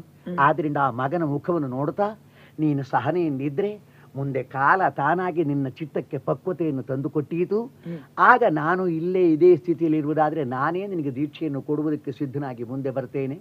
ಅಲ್ಲಿಯವರೆಗೆ ಮಗನ ರಕ್ಷಣೆಯ ಹೊಣೆಯನ್ನು ಹೆಗಲಿಗೇರಿಸಿಕೊಂಡು ನೀನು ಸಹನೆಯಿಂದಿರುವುದು ಸೂಕ್ತ. ಇದು ನನ್ನ ಅಭಿಪ್ರಾಯ. ಸರಿಯಾದ ಮಾತು ಸರಿಯಾದ ಮಾತು. ಸರಿಯಲ್ಲ? ಸ್ವಾಮಿ. ಗುರುವಚನಂ ಅಲಂಘನೀಯ.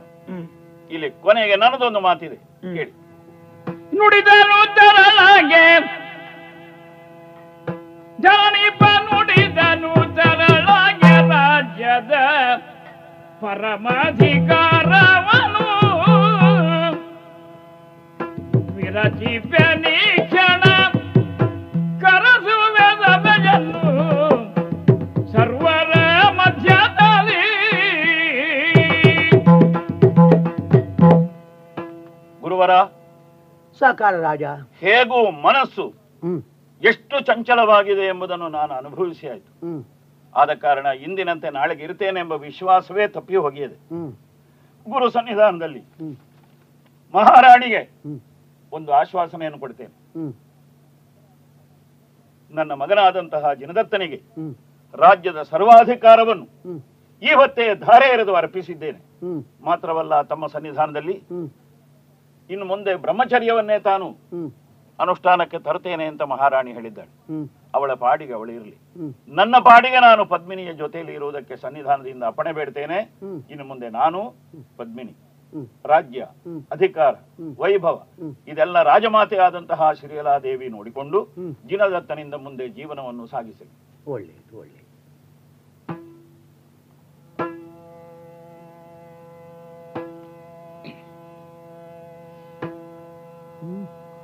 ಚಾರು. ಪಗದ ಬಜಗನು ಬಾಯಾರಿ ಪಾಕಕ್ಕೆ ಮಾಂಸ ಸಿಗದಿರೆ. ಪಾಕಕ್ಕೆ ಮಾಂಸ ಸಿಗದಿರೆ ಭೂರಿ ಚಿಂತೆಯ ತೊಳೆದು. ಭೂರಿ ಚಿಂತೆಯ ತೊಳೆದು ವ್ಯಸನದಿ ಅರಸು ತೈತಂದ.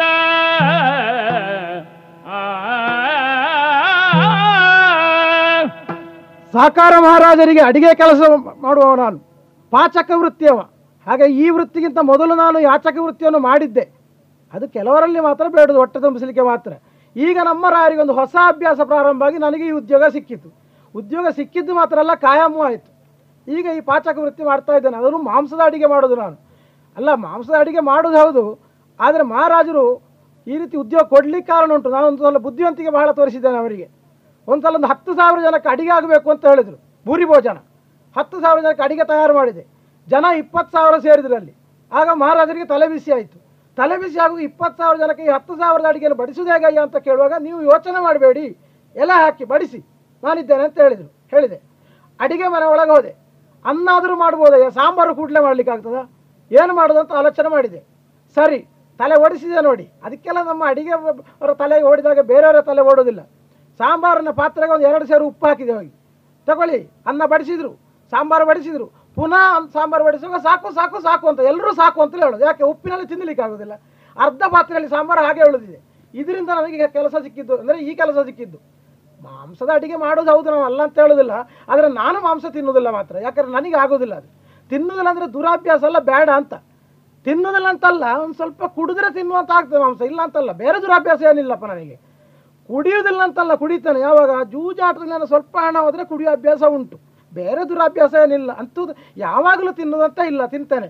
ಇಷ್ಟೆಲ್ಲ ಕೆಲಸ ಮಾಡಿದರೂ ಕೂಡ ಕಷ್ಟಪಡೋದು ನಾನು ಒಬ್ಬನೇ ಮಾಡಬೇಕಾ, ಬೇಡ ಹೇಳಿ. ನೋಡಿ, ಬೇರೆ ಜನ ಕೊಡ್ತಾರೆ.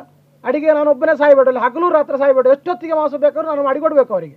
ಇಲ್ಲ ಅಂತ ಹೇಳಿದಾಗ ಒಬ್ಬನನ್ನು ಕೊಟ್ಟಿದ್ದಾರೆ. ಇಲ್ಲ ಅಂತ ಹೇಳಿದ್ರೆ ನೀರು ತರಲಿಕ್ಕೆ ಒಬ್ಬನನ್ನು ಕೊಟ್ಟಿದ್ದಾರೆ. ಈಗ ಬಾಕಿ ಎಲ್ಲ ನಾನು ಮಾಡಬೇಕಾ? ಬೇಡ. ಅಲ್ಲ, ಇಲ್ಲ ಅಂತ ಹೇಳಕ್ಕೆ ಬೆಂಕಿ ಆಗಲಿಕ್ಕೆ ಒಬ್ಬನನ್ನು ಕೊಟ್ಟಿದ್ದಾರಪ್ಪ ಇಲ್ಲ ಅಂತ ಹೇಳೋದಿಲ್ಲ ನಾನು. ಈಗ ಬಾಕಿ ನಾನು ಒಬ್ಬನ ಅಡಿಗೆ ಮಾಡಬೇಕಾ? ಬೇಡ. ಅಲ್ಲ ಇಲ್ಲ ಅಂತ ಹೇಳೋದಕ್ಕೆ ನೋಡಿ ಅಕ್ಕಿ ತೊಳೆದ ಅಕ್ಕಿಗೆ ಒಬ್ಬನನ್ನು ಕೊಟ್ಟಿದ್ದಾರೆ. ಬಾಕಿ ಎಲ್ಲ ನಾನು ಒಬ್ಬನೇ ಮಾಡಬೇಕಾ ಬೇಡ. ಆದ್ದರಿಂದಲೇ ಹೇಳೋದು ಇಷ್ಟೆಲ್ಲ ಮಾಡಿದರೂ ಕೂಡ ಕೊನೆಗೆ ಬಯಸಿಕೊಳ್ಳಿಕ್ಕೂ ನಾವೇ ಆಗಬೇಕು. ಆಗಲಿ ಏನಾದರೂ ಆಗಲಿ ಈಗ ಮಾಂಸ ಸಿಕ್ಕುವುದೇ ಕಷ್ಟ ಆಗಿದೆ ಮಾರ್ರೆ. ಅಲ್ಲಿ ಇಲ್ಲೆಲ್ಲ ಸಿಕ್ಕುವುದಿಲ್ಲ ಏನು ಮಾಡೋದು? ಹುಡುಕಿ ಹುಡುಕಿ ಸಾಕಾಯಿತು. ಇವತ್ತಿನ ಮಟ್ಟಿಗೆ ಅಡುಗೆ ಮಾಡಬೇಕಲ್ಲ? ನೋಡೋಣ ಎಲ್ಲಾದರೂ ಸಿಕ್ಕಬಹುದು ಹುಡುಕಿ ಅಡಿಗೆ ಮಾಡಿ ಮಾರಾದರೆ ಕೊಂಡೋಗಿ ಕೊಡ್ತೇನೆ. ಒಡೆಯ ಸಿದ್ಧವಾಯ್ತೇನೋ? ಹಾ ತಯಾರಾಗಿದೆ. ಊಟ ಮಾಡಿ. ಅಯ್ಯ? ಹೇಗಿದೆ? ಹೇಗಿದೆ ಅಂತ ಕೇಳೋದು ಯಾಕೆ? ದಿನದಿಂದ ದಿನಕ್ಕೆ ದಿನದಿಂದ ದಿನಕ್ಕೆ. ಹೆಚ್ಚು ಹೆಚ್ಚು ಹೆಚ್ಚೆಚ್ಚು ಉಣ್ಣು ಹಾಗೆ ಅಡಿಗೆಯನ್ನು ತಯಾರಿಸ್ತಾ ಇದ್ದಿ ಹೌದು ಹೌದು. ಇವತ್ತಿನ ಶಾಖ ಪಾಕಗಳಂತೂ ಹೌದಾ? ಬೆದರ ಬೇಡರ ಪಾತಕ ಬೆದರ ಬೇಡರ ಪಾತಕ ಮೆಚ್ಚಿದನು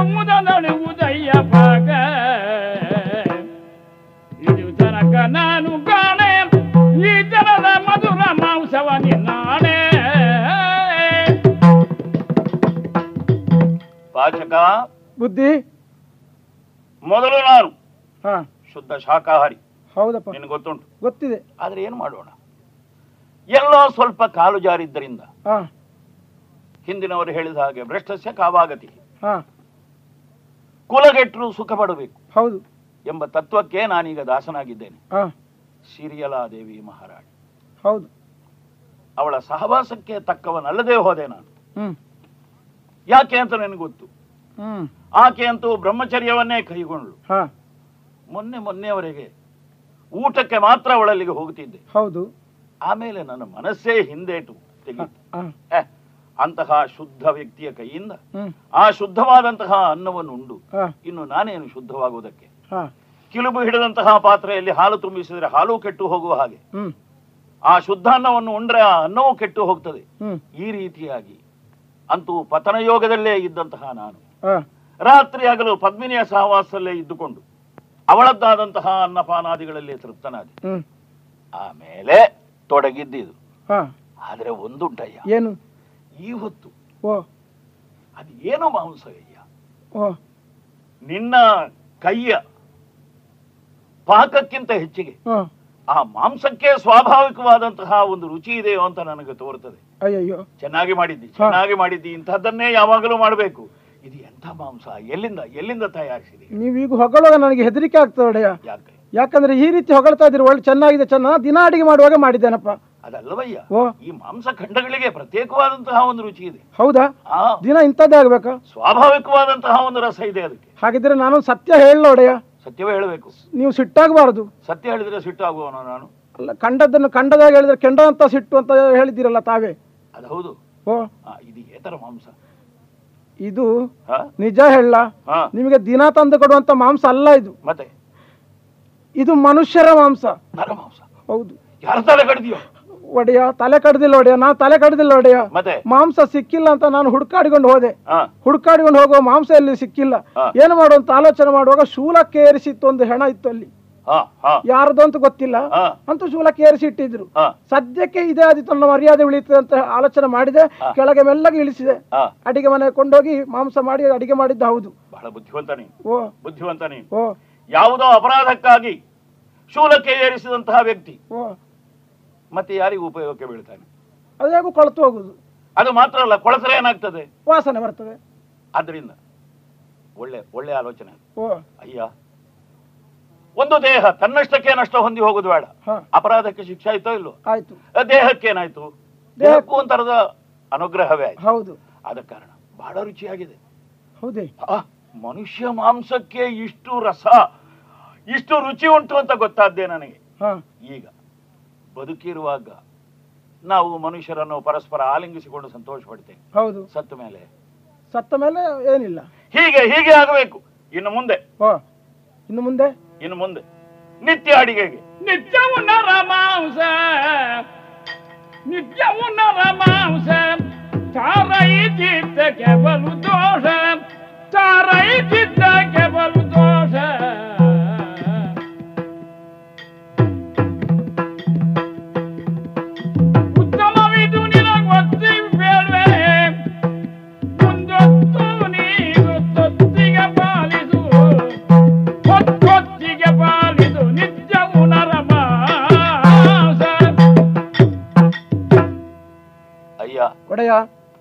ಇನ್ನು ಮುಂದೆ. ಹಾ. ನನ್ನ ಮಟ್ಟಿಗೆ. ಊಟಕ್ಕೆ. ಹಾ. ನರ ಮಾಂಸವನ್ನೇ ನೀನು ಪಾಕ ಮಾಡಿ ಒದಗಿಸಿಕೊಟ್ಟು ತರ್ತಕ್ಕದ್ದು. ತಿಳಿಯಿತಾ ಆಗಬಹುದು ಉಳಿದ್ರೆ ನನ್ನ ಹಾ. ಪ್ರೀತಿಯ ಹಾ. ಒತ್ತಿನ ಸರಿ. ಪದ್ಮಿನಿಗೂ ಸಹ ಭೋಜನ. ಹಾ.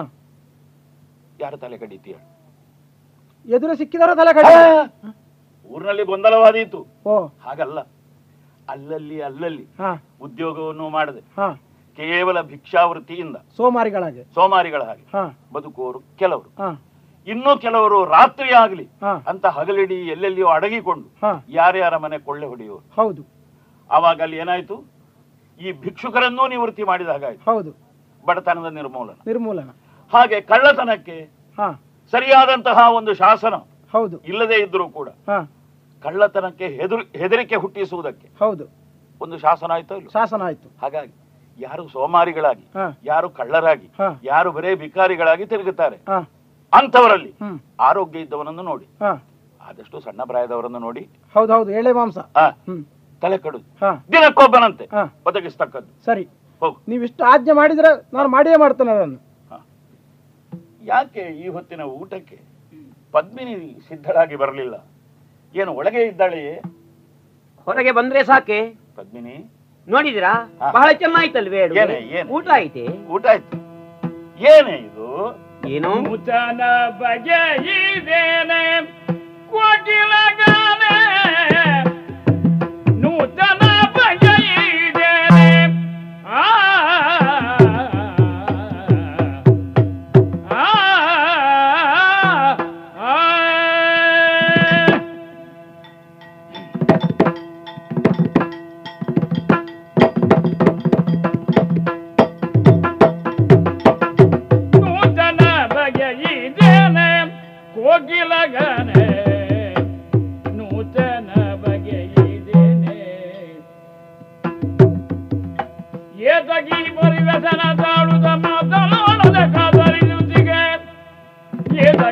ಏತಗಿ ಪರಿವ್ಯಸನ ತಾಳುದ ಮಾತನಾಡದ ಕಾದರಿನುತಿಗೆ ಪ್ರೀತಿ ಬೇಡ ನಾಳೆ ಸಲ್ಲಿಸುವೆ ಸ್ವತ ಪದ್ಮಿನಿ ಬಿಡು ಸೋದ ಪದ್ಮಿನಿ ಖಾದಿ ಬಿಡುಬಿಡು ನೂತನ ಬಗೆಯಿದ್ದೇನೆ ಕೋಗಿಲಗನೆ ನೂತನ ಬಗೆಯಿದ್ದೇನೆ ಪದ್ಮಿನಿ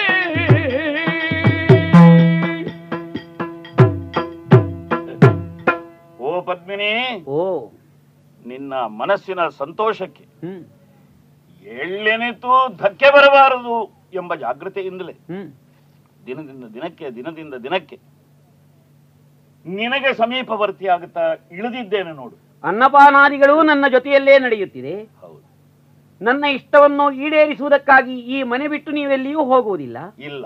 ಅದರಿಂದಲೇ ನನಗೆ ತೃಪ್ತಿ ಆದೀತೆ ನೋಡು ನಿನಗೆ ತೃಪ್ತಿ ಆಗಬೇಕು ಅಂತಲೇ ನಿನಗೆ ಮೆಚ್ಚುಗೆಯಾದ ಅಡುಗೆ. ಹ್ಮ್. ನಿನಗೆ ಮೆಚ್ಚುಗೆಯಾದ ಉಡುಗೆ. ಅಲ್ಲ ನೀನು ಮೆಚ್ಚುವಂತಹ ನಡತೆ. ನಾನೇನಾದರೂ ನಿನ್ನನ್ನು ನಮ್ಮ ಸನಾತನೀಯವಾದಂತಹ ಮಟ್ಟಕ್ಕೆ ಏರಿಸುವುದಕ್ಕೆ ಸಂಸ್ಕಾರವನ್ನು ಮಾಡುವುದಕ್ಕೆ ಏನಾದರೂ ಮುಂದಾಗಿದ್ದೇನೆ ನೋಡು. ಇಲ್ಲ. ಆದ್ದರಿಂದಲೇ ದೈನ್ಯತೆಯಿಂದ ಒಪ್ಪಿಕೊಂಡದ್ದು. ನಿನ್ನ ಪ್ರೀತಿಗಾಗಿ ನಿನ್ನ ಒಲವಿಗಾಗಿ ನಿನ್ನ ಮಟ್ಟಕ್ಕೆ ಇಳಿದಿದ್ದೇನೆ ಎಂದು ದಿನೇ ದಿನೇ ನನ್ನ ಇಷ್ಟದಂತೆ ನೀವು ನಡೆಯುವುದಕ್ಕೆ ಬೇಕಾದ್ದನ್ನು ಒದಗಿಸಿಕೊಡುತ್ತಲೂ ಇದ್ದೀರಿ. ಮತ್ತೇನು? ಹಾಗಾದರೆ ನಾನು ಕೇಳಿದ್ದನ್ನು ನೀವು ನೀಡುವುದು ನಿಜವೇ? ಅನುಮಾನವೇನೆ. ನೀನು ಮುಖ್ಯ ನಗು ನಗುತ್ತಾ ಇರಬೇಕು. ನಾನು ನಗು ನಗುತ್ತಾ ಇರಬೇಕಾದ್ರೆ ಕೇಳಿದ್ದನ್ನು ಕೊಡುವುದಾಗಿ ನಂಬುಗೆ ಕೊಡಬೇಕು. ನಂಬುಗೆ ಏನು? ಬೇಕಾದ್ದು ನಾನೇ ನಂಬುಗೆ. ನನ್ನ ಮಾತು ಮತ್ತೆ ಪ್ರತ್ಯೇಕ ಕೈತಟ್ಟಿ ನಂಬುಗೆ ಕೊಡ್ತೀರಾ? ನಾನು ಎಂಬ ಪ್ರಥಮ ವಿಭಕ್ತಿಯೇ ನಿನಗೆ ನಂಬುಗೆಯಾಗಿ ಒಪ್ಪಿಸಲ್ಪಟ್ಟ ಮೇಲೆ ನನ್ನದು ಅಂತ ಮತ್ತೊಂದು ಉಂಟು. ಇದನ್ನು ನಂಬಿ ನಾನು ಬೇಕಾದ್ದನ್ನು ಕೇಳಬಹುದೇ? ಈಗ ಕೇಳು. ಈಗ ಕೇಳ್ತೀನಿ ಈಗ. ಕೇಳ್ತೀನಿ ಕೇಳ್ತೀನಿ. ಧಾರಿಣಿ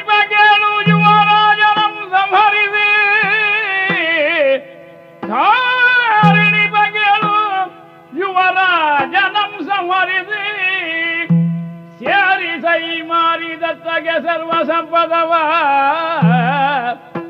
ಸೇರಿ ಸೈ ಮಾರಿದತ್ತಗೆ ಸರ್ವ ಸಂಪದವ ಕಾರಣಿಕ ಭೇದ ಮಾಡಯ ಸಲ್ಲಿಸಿ ಕಾಯ್ದುಕೊಳ್ಳು ಕಾರಣಿಕ ಪೇದವಾಶಯ ಸರಿಸಿ ಕಾಯ್ದುಕೊಳ್ಳು ವಂಶ ಗೌರವವೆಂದಳು ಧಾರಿಣಿ ಬಗೆಳು.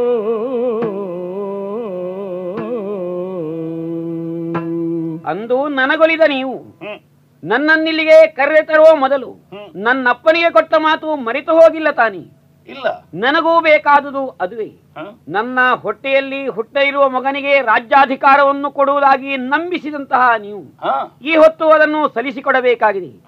ದೊಡ್ಡ ಮಗನಾದ ಜಿನದತ್ತನನ್ನು ಸಂಹರಿಸಿ. ನನ್ನ ಮಗನಾದ ಮಾರಿದತ್ತನಿಗೆ ರಾಜ್ಯಾಧಿಕಾರವನ್ನು ಇಲ್ಲಿನ ಸಕಲ ಸೌಭಾಗ್ಯವನ್ನು ಒಪ್ಪಿಸಿಕೊಡಲೇಬೇಕು ಒಪ್ಪಿಸಿಕೊಡಲೇಬೇಕು. ಪದ್ಮಿನಿ.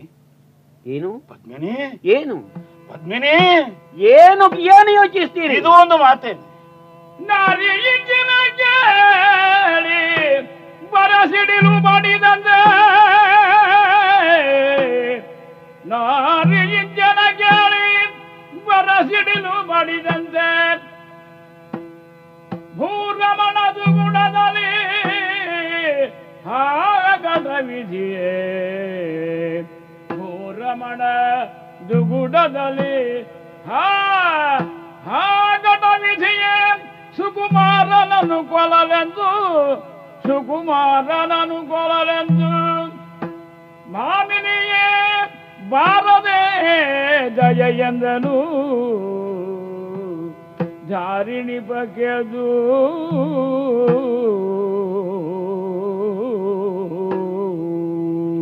ಪದ್ಮಿನಿ! ಏನು? ನಿಜ ಹೇಳು. ಏನಾಗಿದೆ? ನನ್ನ ಹೃದಯೇಶ್ವರಿಯಾದ ಮಾರಿದತ್ತನೆಂಬ ನನ್ನ ಮಗನ ತಾಯಿಯಾದ. ಪದ್ಮಿನಿಯೇ ಇದನ್ನು ಹೇಳುತ್ತಿರುವುದೇ? ಮತ್ಯಾರು ಹಾ? ಹಾ? ಪದ್ಮಿನಿ. ಏನು? ಬೇಡ. ಬೇಡ. ನಿನ್ನ ಹೊಟ್ಟೆಯಲ್ಲಿ ಹುಟ್ಟಿದಂತಹ ಮಗನಿಗೆ ಬೇಕಿದ್ರೆ ಪಟ್ಟವನ್ನು ಕೊಡೋಣ ಅಂತೆ. ಆದರೆ ನನ್ನ ಸೀಮಂತ ಪುತ್ರ ಮಾತ್ರವಲ್ಲ ಸಿರಿಯಲಾದೇವಿ ನೋಂತ ನೋಪಿಗೆ ಪ್ರಸಾದ ರೂಪವಾಗಿ ಜಿನೇಶ್ವರನು ಕರುಣಿಸಿದಂತಹ ಪವಿತ್ರವಾದ ಸಂತಾನ. ಅವನನ್ನು ಕೊಲೆಗೈಸಬೇಕು. ಒಂದು ವೇಳೆ ನೋಡು ಇದರಿಂದ ಮುಂದೆ ಏನು ಅನರ್ಥವಾದೀತು? ಇದು ಜನಜನಿತವಾಗಿ ಊರ್ನವರೆಲ್ಲ ತಿಳಿದವಾಗ ನಿನ್ನ ನನ್ನ ಮಾತ್ರವಲ್ಲ. ಯಾವ ನಿನ್ನ ಮಾರಿದತ್ತನೆಂಬ ಮಗನ ಅಭ್ಯುತ್ಥಾನವನ್ನು ನೀನು ಬಯಸ್ತೀಯೋ ಅವನಿಗಾದರೂ ಏನಾದೀತು? ಇದನ್ನೆಲ್ಲ ಆಲೋಚಿಸದೆ ಜನದತ್ತನ ಕೊಲೆಯನ್ನು ಬಯಸುವೆಯಾ? ಬೇಡ ಬೇಡ ಬೇಡ. ನಾವು ಕೊಂದು ಹೇಗೆ ದಕ್ಕಿಸಿಕೊಂಡೆವು? ನಿಮ್ಮ ಈ ಅವಸ್ಥೆಯನ್ನು ನೋಡಿದರೆ ನನಗೆ ನಗು ಬರುತ್ತಿದೆ. ಪಂಚಪರಮೇಶ್ವರಿಗಳ ಪೂಜೆ ಜಿನೇಶ್ವರನ ಆರಾಧನೆ ಸಿದ್ಧಾಂತ ಕೀರ್ತಿಗಳ ಮಾತು ಇದೆಲ್ಲ ನಿಮಗೆ ಬಹಳ ಆನಂದಕಾರಕವಾಗಿತ್ತಲ್ವೇ? ಈಗ ಇದನ್ನು ಒಪ್ಪುವುದಿಲ್ಲ. ಹೋಗಲಿ. ಆ ಬಗ್ಗೆ ನೀವೇನು ಯೋಚಿಸಬೇಕಾದಿಲ್ಲ ಕಣ್ಣೀರಿಸಬೇಕಾದ್ದಿಲ್ಲ ಆ ವಿಚಾರವಾಗಿ ನಾನೇ ಯೋಚಿಸ್ತೇನೆ. ಬನ್ನಿ ಜೊತೆಯಲ್ಲಿ ಸ್ವಲ್ಪ ಕುಡಿದು ಉಂಡು ತೃಪ್ತರಾಗೋಣ. ಹೀಗಲ್ಲ. ಪಾಚಕ ಅಮ್ಮ? ಹುಟ್ಟಾಗಿ ನಿನ್ನನ್ನು ಈ ಕಡೆ ಕರೆಯುವುದಕ್ಕೆ ಕಾರಣವೇನು ಗೊತ್ತಾಯ್ತು? ಗೊತ್ತಾಗಿಲ್ಲಮ್ಮ. ಹೇಳು. ಪಾಚಕಗೆ ಭಾಸುರಾಂಗಿಯು ಬೇರ್ದಳದಿ ಗುಪ್ತ ವಿಧಿಯಿಂದ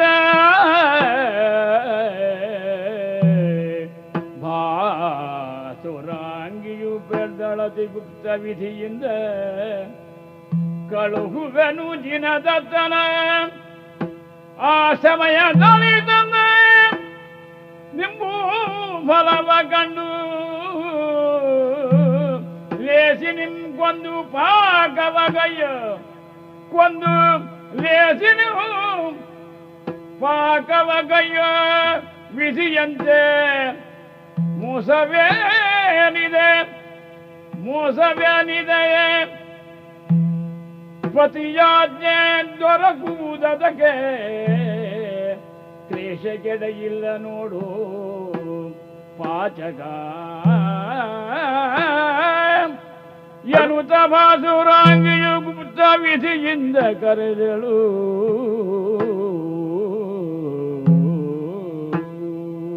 ಅಡುಗೆಯವನಾದ ನಿನಗೆ ಹೊಟ್ಟೆ ತುಂಬಾ ಉಣಿಸು. ಮೈ ತುಂಬಾ ವಸ್ತ್ರ ಮನೆಯಲ್ಲಿರುವವರಿಗೆ ಬೇಕಾದ ಅನುಕೂಲತೆ ಒದಗಿಸಿಕೊಡುವಂತಹ ಹೊಣೆ ನನ್ನದು. ಅದು ಹೌದು. ಇದು ಗುಟ್ಟಾಗಿರಬೇಕು. ಆ ವಿಷಯ ಗುಟ್ಟಾಗಿರುತ್ತೆ ಯಾರಿಗೂ ತಿಳಿಸಕೂಡದು. ಆಗಬಹುದು. ಮಹಾರಾಜರನ್ನು ಒಪ್ಪಿಸುವ ಕೆಲಸ ನನಗೆ. ನಿನ್ನ ಆ ಅಡುಗೆಯ ಮನೆಗೆ. ಲಿಂಬೆಯ ಹಣ್ಣನ್ನು ಯಾವನು ತರ್ತಾನೋ ಅವನನ್ನು ಹಿಂದೆ ಮುಂದೆ ನೋಡದೆ ಕೊಂದು ಅಡುಗೆ ಸಿದ್ಧಪಡಿಸು. ಆಗಬಹುದಮ್ಮ ಇನ್ನು ನೀನು ಎಲ್ಲಿಗೂ ಹೋಗಬೇಕಾದ್ದಿಲ್ಲ ರಹಸ್ಯವಾಗಿರಲಿ. ನನಗೂ ಅದೇ ಒಳ್ಳೇದಮ್ಮ. ಮಹಾರಾಜರನ್ನು ನಾನು ಒಪ್ಪಿಸ್ತೇನೆ. ಬೀದಿ ಬೀದಿ ಹುಡುಕುದಕ್ಕಿಂತ ಇದೇ ಒಳ್ಳೇದು. ಅಡಿಗೆ ಮನೆಗೆ ಬಂದ್ರೆ. ಹೋಗತ್ತ. ಸರಿ. ಮಹಾರಾಜರಲ್ಲಿ ಹೇಳಿ ಅವರನ್ನು ಒಲಿಸಿ ಒಪ್ಪಿಸಿ ಜಿನದತ್ತನ ನಾಶವಾಗುವಂತೆ ಮಾಡ್ತೇನೆ. ಮಾಡ್ತೇನೆ. ಮಾಡ್ತೇನೆ. ಪದ್ಮಿನಿ. ಏನು? ಉಂಟೆ. ಜಿನದತ್ತನನ್ನು ಕೊಲೆ ಮಾಡಬೇಕು ಅಂತ ಹೇಳಿದೆ ಒಂದು ವೇಳೆ ನಿನ್ನ ಆಸೆಯನ್ನು ತೀರಿಸುವುದಕ್ಕಾಗಿ ಹಾಗೇ ಮಾಡುವ ಅಂತ ಇಟ್ಟುಕೊ. ಮಾರಿದತ್ತನಿಲ್ವೇ ಇದ್ದಾನೆ. ಪ್ರಚಾರ ಆದ್ರೆ ಏನು ಗತಿ? ಪ್ರಚಾರವಾಗದಂತೆ ಒಂದು ಉಪಾಯ ಮಾಡೋಣ. ಹೇಗೋಪಾಯ ಲಿಂಬೆಯ ಹಣ್ಣನ್ನು ಮಗನ ಕೈಯಲ್ಲಿ ಕೊಟ್ಟು ಅಡುಗೆಯ ಮನೆಗೆ ಕಳುಹಿಸಿರಿ. ಉಳಿದುದನ್ನು ನಾನ್ ನೋಡಿಕೊಳ್ತೇನೆ ನಿಮಗೆ ಯಾಕೆ ಯೋಚನೆ. ಹಾಗಾದ್ರೆ ಯಾರು ನಿಂಬೆ ಹಣ್ಣನ್ನು ತೆಕ್ಕೊಂಡು ಬರ್ತಾರೋ ಪಾಚಕ ಶಾಲೆಗೆ? ಅವರನ್ನು ಕೊಲ್ಲುವುದಕ್ಕೆ ನಾನು ತಿಳಿಸ್ತೇನೆ.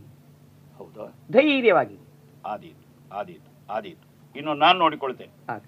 ಯಾರಲ್ಲಿ? ಯುವರಾಜನಾದ ಜಿನದತ್ತನನ್ನು. ನಾನು ಕಾಣ ಬಯಸಿದ್ದೇನೆ ಅಂತ ಹೇಳಿ ಒಮ್ಮೆ ಅವನು ಇಲ್ಲಿಗೆ ಬರಲಿ. ಅಪ್ಪ ನಿಮ್ಮ ಕರೆ ಬಂತು. ಹೌದು. ತಡ ಮಾಡದೆ ಬಂದಿದ್ದೇನೆ. ಹಾ? ಯಾಕೆ ಚಿಂತೆಯಲ್ಲಿದ್ದೀರಿ? ನನ್ನಿಂದ ಏನಾಗಬೇಕು? ಅಪ್ಪಣೆ ಆಗಲಿ.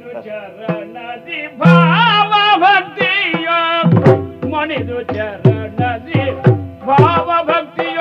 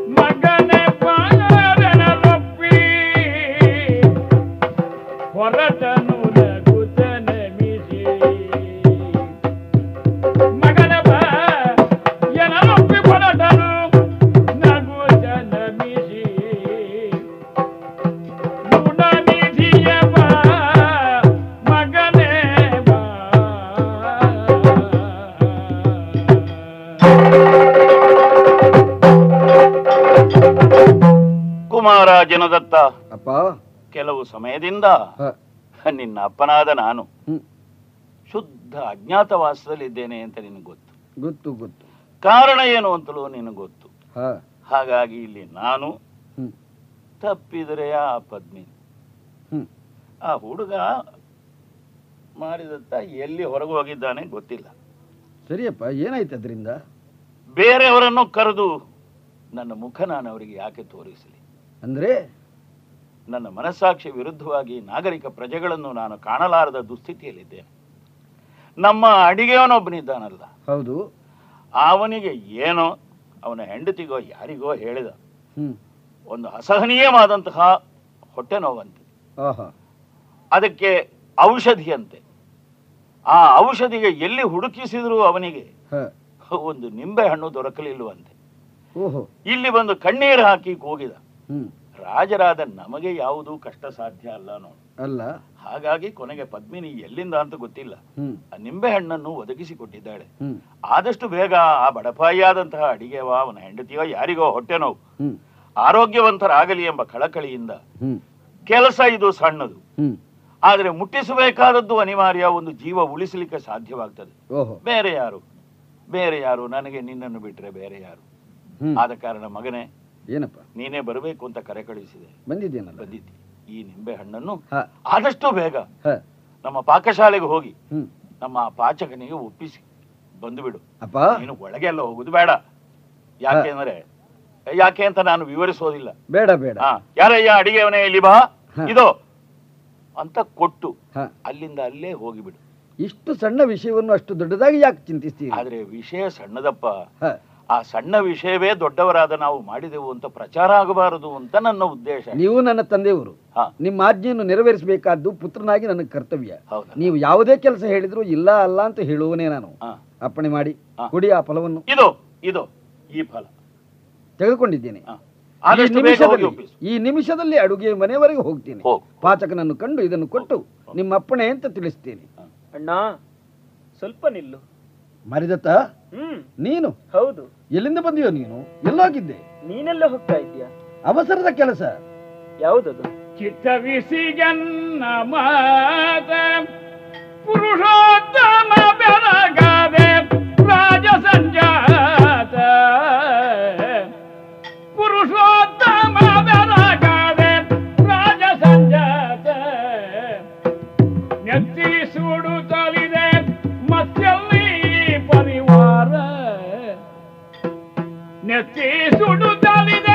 ಮತ್ತಲ್ಲಿ ಪರಿವಾರ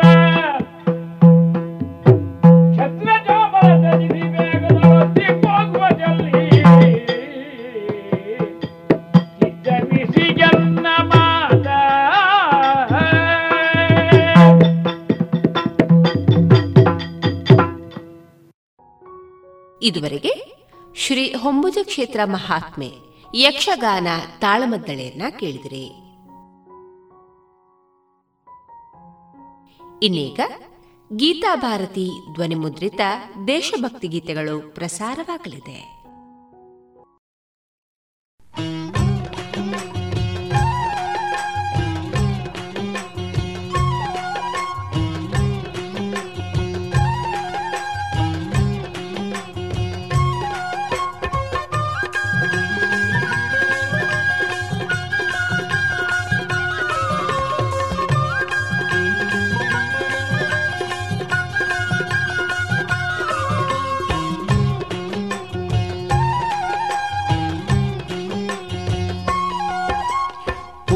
ಹುಡುಕುವ ಬಳ್ಳಿ ಹರಿದಾಡಿ ಬಂದು ಕಾಲ ತೊಡರಿದಾಂಗ. ಬಯಸಿದ ಮುಕುಟ ಬೆಳಗಾಗ ಬಂದು ಶಿರವ ನಡರಿದಾಂಗ.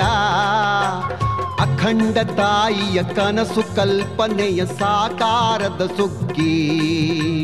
ಬಂತೆ ತಾನಾಗಿ ಸಾಕಾರದ ಸುಗ್ಗಿ. ಬಂತೆ ತಾನಾಗಿ.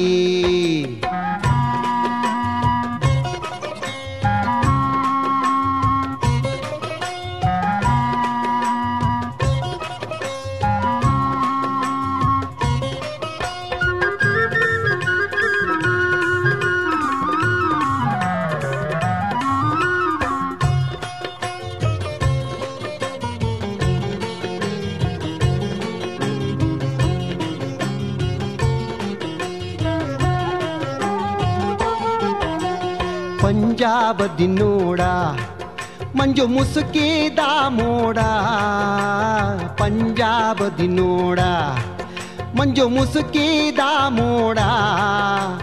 ಸಂಜೆಯಿಂದ ಮರು ಸಂಜೆಯ ತನಕ ಕೊಲ್ಲುತ್ತಾರ ಸುದ್ದಿ. ಹಂಚಿಕೆ ಹಾಕಿ ದೇಶವ ಮುರಿಯಲು ಮಾಡುತ್ತಾರ ಬುದ್ಧಿ. ನಾಡಿಗೆ ತಂದರು ಕೇಡ, ಇದು ಪಾಕಿನ ಕೈವಾಡ. ಪಾಕಿ ಬರಲವರ ಕುಟ್ಟಿ ನೆತ್ತಿಯ, ಮೆಟ್ಟಿ ಕಡಿಯ ಹೊರಗಟ್ಟಿ. ಈ ನಾಡ ಮೇಲೆತ್ತಿ ಇಲ್ಲೋಣ ಎದೆ ತಟ್ಟಿ. ಈ ನಾಡ ಮೇಲೆತ್ತಿ ನಿಲ್ಲೋಣ ಎದೆ ತಟ್ಟಿ.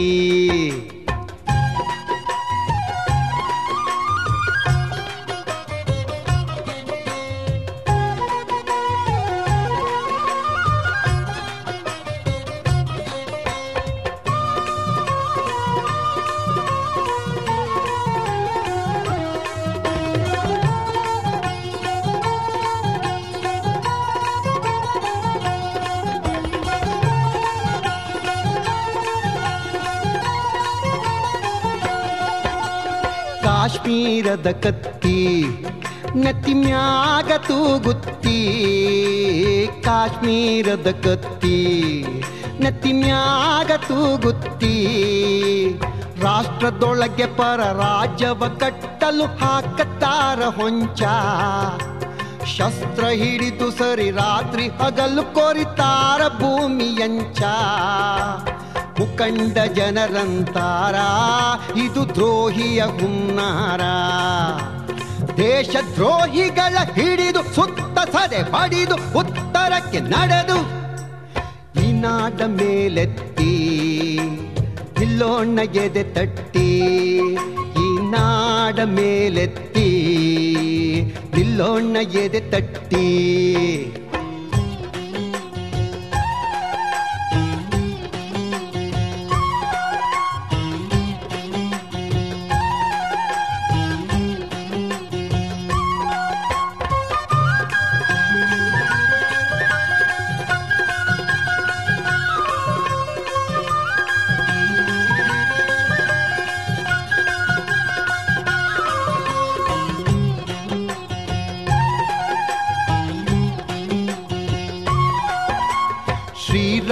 ಶ್ರೀರಾಮನ ಕಾರ್ಯ. ದೇಶದೇಕತೆಯ ಧ್ಯೇಯ. ಶ್ರೀರಾಮನ ಕಾರ್ಯ. ದೇಶದೇಕತೆಯ ಧ್ಯೇಯ. ಒಂದು ಮತವಿತ್ತರೆಲ್ಲ ಹಿಂದುತ್ವ ನಿಷ್ಠ ಶಕ್ತಿ. ಹಿಂದೂ ಸಂಘಟಕ ಹಿರಿಯರ ಆತ್ಮಕ್ಕೆ ಆಗಬೇಕು ತೃಪ್ತಿ. ಬಲ್ಲವ ಬಲ್ಲ ಇದನ, ಈ ಸಂಘ ಕಾರ್ಯ ಹದನ.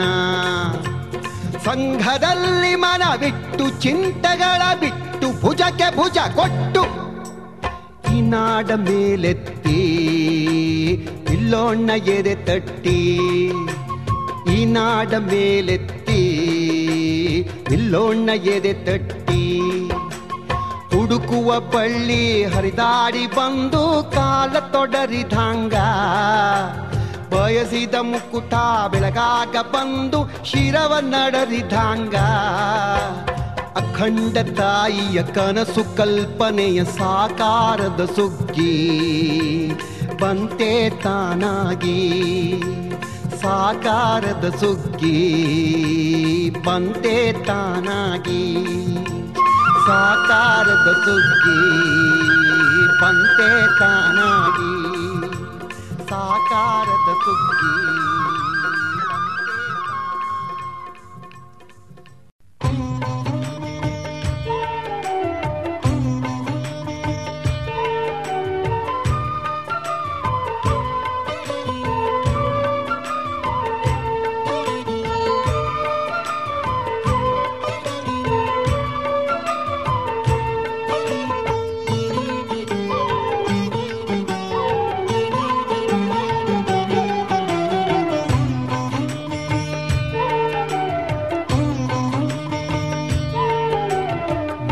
ಮೈ ಮರೆತ ಅಭಿಮಾನವು ಮೈ ಕೊಡವುತ ಮೇಲೇಳುತ್ತಿದೆ. ಮರುತನ ಸ್ವರದಲ್ಲಿ ನವರಾಗೋದಯ ದುಲಿ ಕೇಳುತ್ತಿದೆ. ಮೈ ಮರತಭಿಮಾನವು ಮೈ ಕೊಡವುತ ಮೇಲೇಳುತ್ತಿದೆ. ಮರುತನ ಸ್ವರದಲ್ಲಿ ನವರಾಗೋದಯ ದುಲಿ ಕೇಳುತ್ತಿದೆ.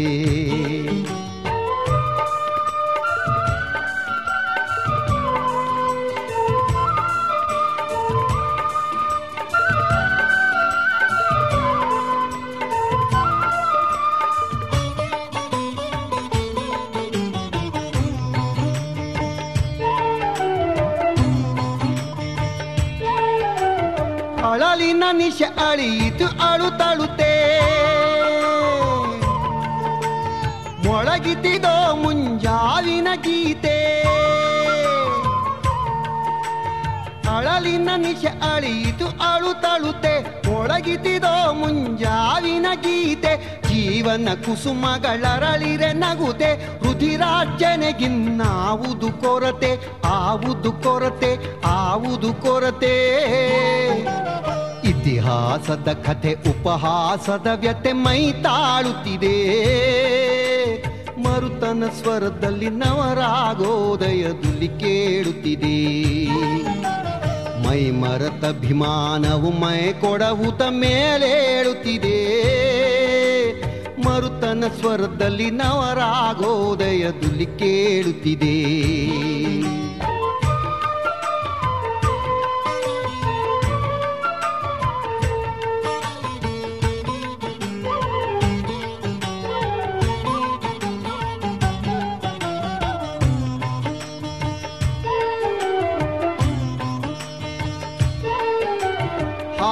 ಭರವಸೆಗಳ ಖಗ ಕುಲವು. ಹೃದಯದ ಗೂಡಿಗೆ ಮರಳು ತಲಿಗುದು ಹಾರಿದ ಭರವಸೆಗಳ ಖಗ ಕುಲವು ಹೃದಯದ ಗೂಡಿಗೆ ಮರಳು ತಲಿಗುದು ಬಾಳಡಿಯಲ್ಲಿ ಸಾಯುತ್ತಲಿರೆ ಸಾವು, ಬಗೆ ಬೆದರದು ಬಳಿ ಸುಳಿಯದು ನೋವು ಸುಳಿಯದು ನೋವು ಸುಳಿಯದು ನೋವು. ಕಪ್ಪೊಗೆ ಗಾಳಿಗೆ ಕರಗುವ ಬಗೆ ಹಾಗೆ ಹಿಂದೋಡುತ್ತಿದೆ. ಮರುತನ ಸ್ವರದಲ್ಲಿ ನವರಾಗೋದಯದಲ್ಲಿ ಕೇಳುತ್ತಿದೆ. ಮೈ ಮರತ ಅಭಿಮಾನವು ಮೈ ಕೊಡಹುತ ಮೇಲೇಡುತ್ತಿದೆ. ಮರುತನ ಸ್ವರದಲ್ಲಿ ನವರಾಗೋದಯದಲ್ಲಿ ಕೇಳುತ್ತಿದೆ.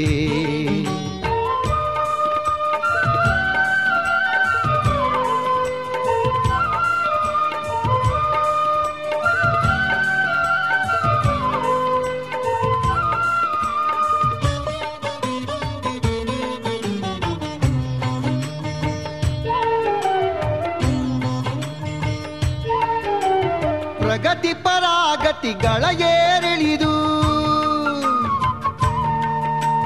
ಶತಮಾನಗಳೆನಿತೆನಿತನೋ ಕಳೆದು. ಪ್ರಗತಿ ಪರಾಗತಿಗಳ ಏರಿಳಿದು ಶತಮಾನಗಳೆನಿತೆನಿತನೋ ಕಳೆದು. ಮೈ ಮೆರೆಸುವ ಪೀಡಕರನ್ನು ತುಳಿದು. ನಿಂದುದು ನಾಡಿದು. ಹೊಸ ಮೈ ತಳೆದು. ಹೊಸ ಮೈ ತಳೆದು. ಹೊಸ ಮೈ ತಳೆದು. ಪುನರಪಿ ಪುನರುತ್ಥಾನವ ಪಡೆಯಲು ಹೋರಾಡುತ್ತಿದೆ. ಮರುತನ ಸ್ವರದಲ್ಲಿ ನವರಾಗೋದಯದಲ್ಲಿ ಕೇಳುತ್ತಿದೆ. ಮೈ ಮರತ ಅಭಿಮಾನವು ಮೈ ಕೊಡಹುತ ಮೇಲೇಳುತ್ತಿದೆ. ಮರುತನ ಸ್ವರದಲ್ಲಿ ನವರಾಗೋದಯದಲ್ಲಿ ಕೇಳುತ್ತಿದೆ.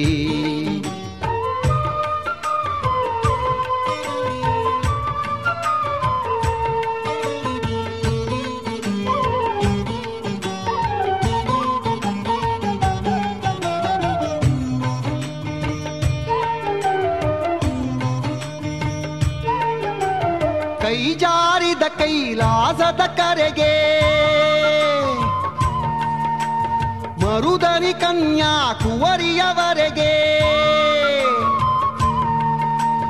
ಕೈ ಜಾರಿದ ಕೈಲಾಸದ ಕರೆಗೆ ಮರುದನಿ ಕನ್ಯಾಕುವರಿಯವರೆಗೆ ಕಳೆದ ಗುಲ್ಲತಲಿಗ ಭರತನ ಭುವಿಗೆ ಅಭಯವಿದೋ ಅರಿ ಉರುಳಲಿ ಧರೆಗೆ ಉರುಳಲಿ ಧರೆಗೆ ಉರುಳಲಿ ಧರೆಗೆ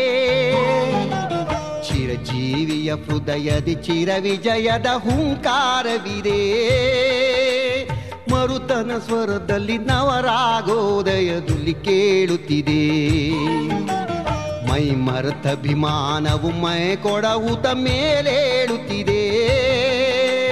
ಮರುತನ ಸ್ವರದಲ್ಲಿ ನವರಾಗೋದಯದಲ್ಲಿ ಕೇಳುತ್ತಿದೆ. ಮರುತನ ಸ್ವರದಲ್ಲಿ ನವರಾಗೋದಯದಲ್ಲಿ ಕೇಳುತ್ತಿದೆ. ಮರುತನ ಸ್ವರದಲ್ಲಿ ನವರಾಗೋದಯದಲ್ಲಿ ಕೇಳುತ್ತಿದೆ.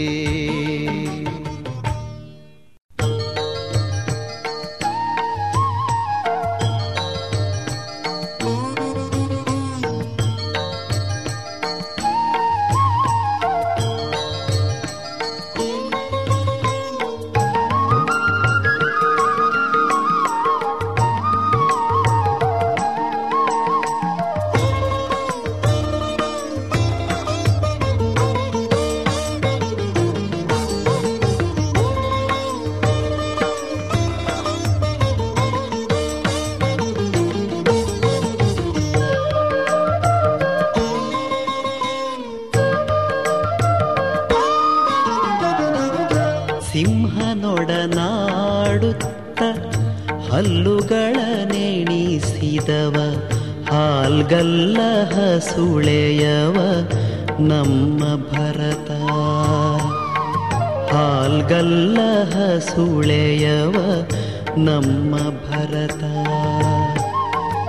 ಬಲ್ಲೆಯ ಕಿರಾತ, ಅವನ ಛಲ ಬಲ ಭರಿತ ಒಂದೊಂದು ಜೀವವು ಭರತ ಸಹಜಾತ.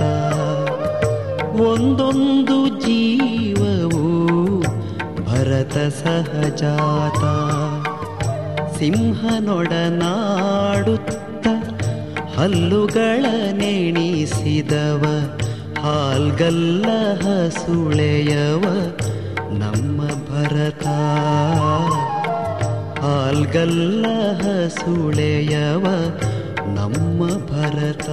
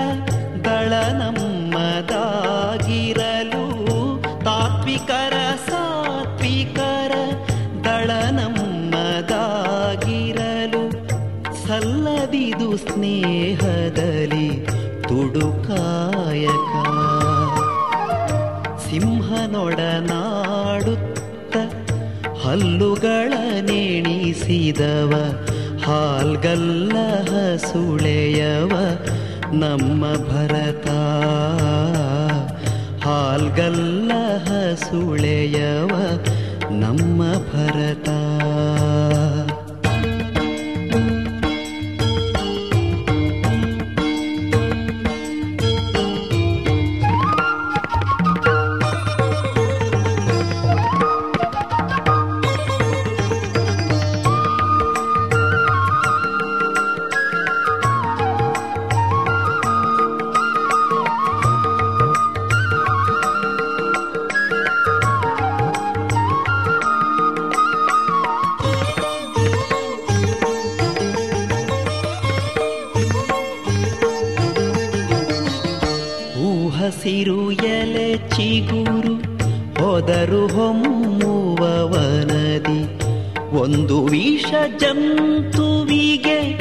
ಹೆಸರೇನ ನೀಡಲಿ?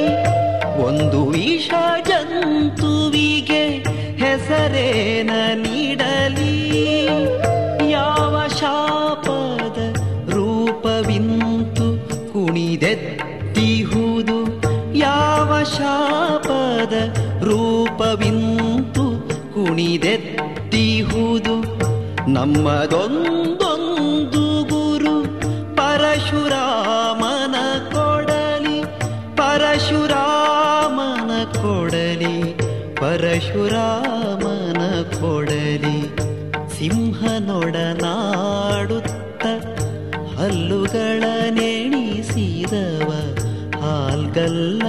ಹಸುಳೆಯವ ನಮ್ಮ ಭರತ. ಬಲ್ಲೆಯ ಕಿರಾತ, ಅವನ ಛಲ ಬಲ ಭರಿತ, ಒಂದೊಂದು ಜೀವವು ಭರತ ಸಹಜಾತ. ಒಂದೊಂದು ಜೀವವು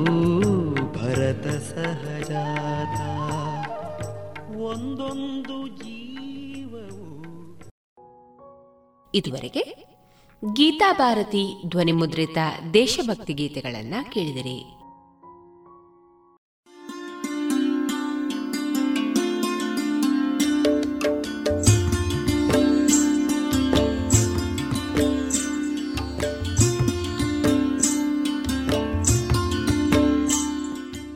ರೇಡಿಯೋ ಪಾಂಚಜನ್ಯ ಸಮುದಾಯ ಬಾನುಲಿ ಕೇಂದ್ರದಿಂದ ನಿಮ್ಮ ಕಾರ್ಯಕ್ರಮಗಳು ಪ್ರಸಾರವಾಗಬೇಕೆ? ಹಾಗಿದ್ದರೆ ನಮ್ಮನ್ನು ಸಂಪರ್ಕಿಸಿ. ನಮ್ಮ ದೂರವಾಣಿ ಸಂಖ್ಯೆ ಸೊನ್ನೆ ಎಂಟು ಎರಡು ಐದು ಒಂದು, ಎರಡು ಒಂಬತ್ತು ಎಂಟು ನಾಲ್ಕು ಒಂಬತ್ತು ಒಂಬತ್ತು.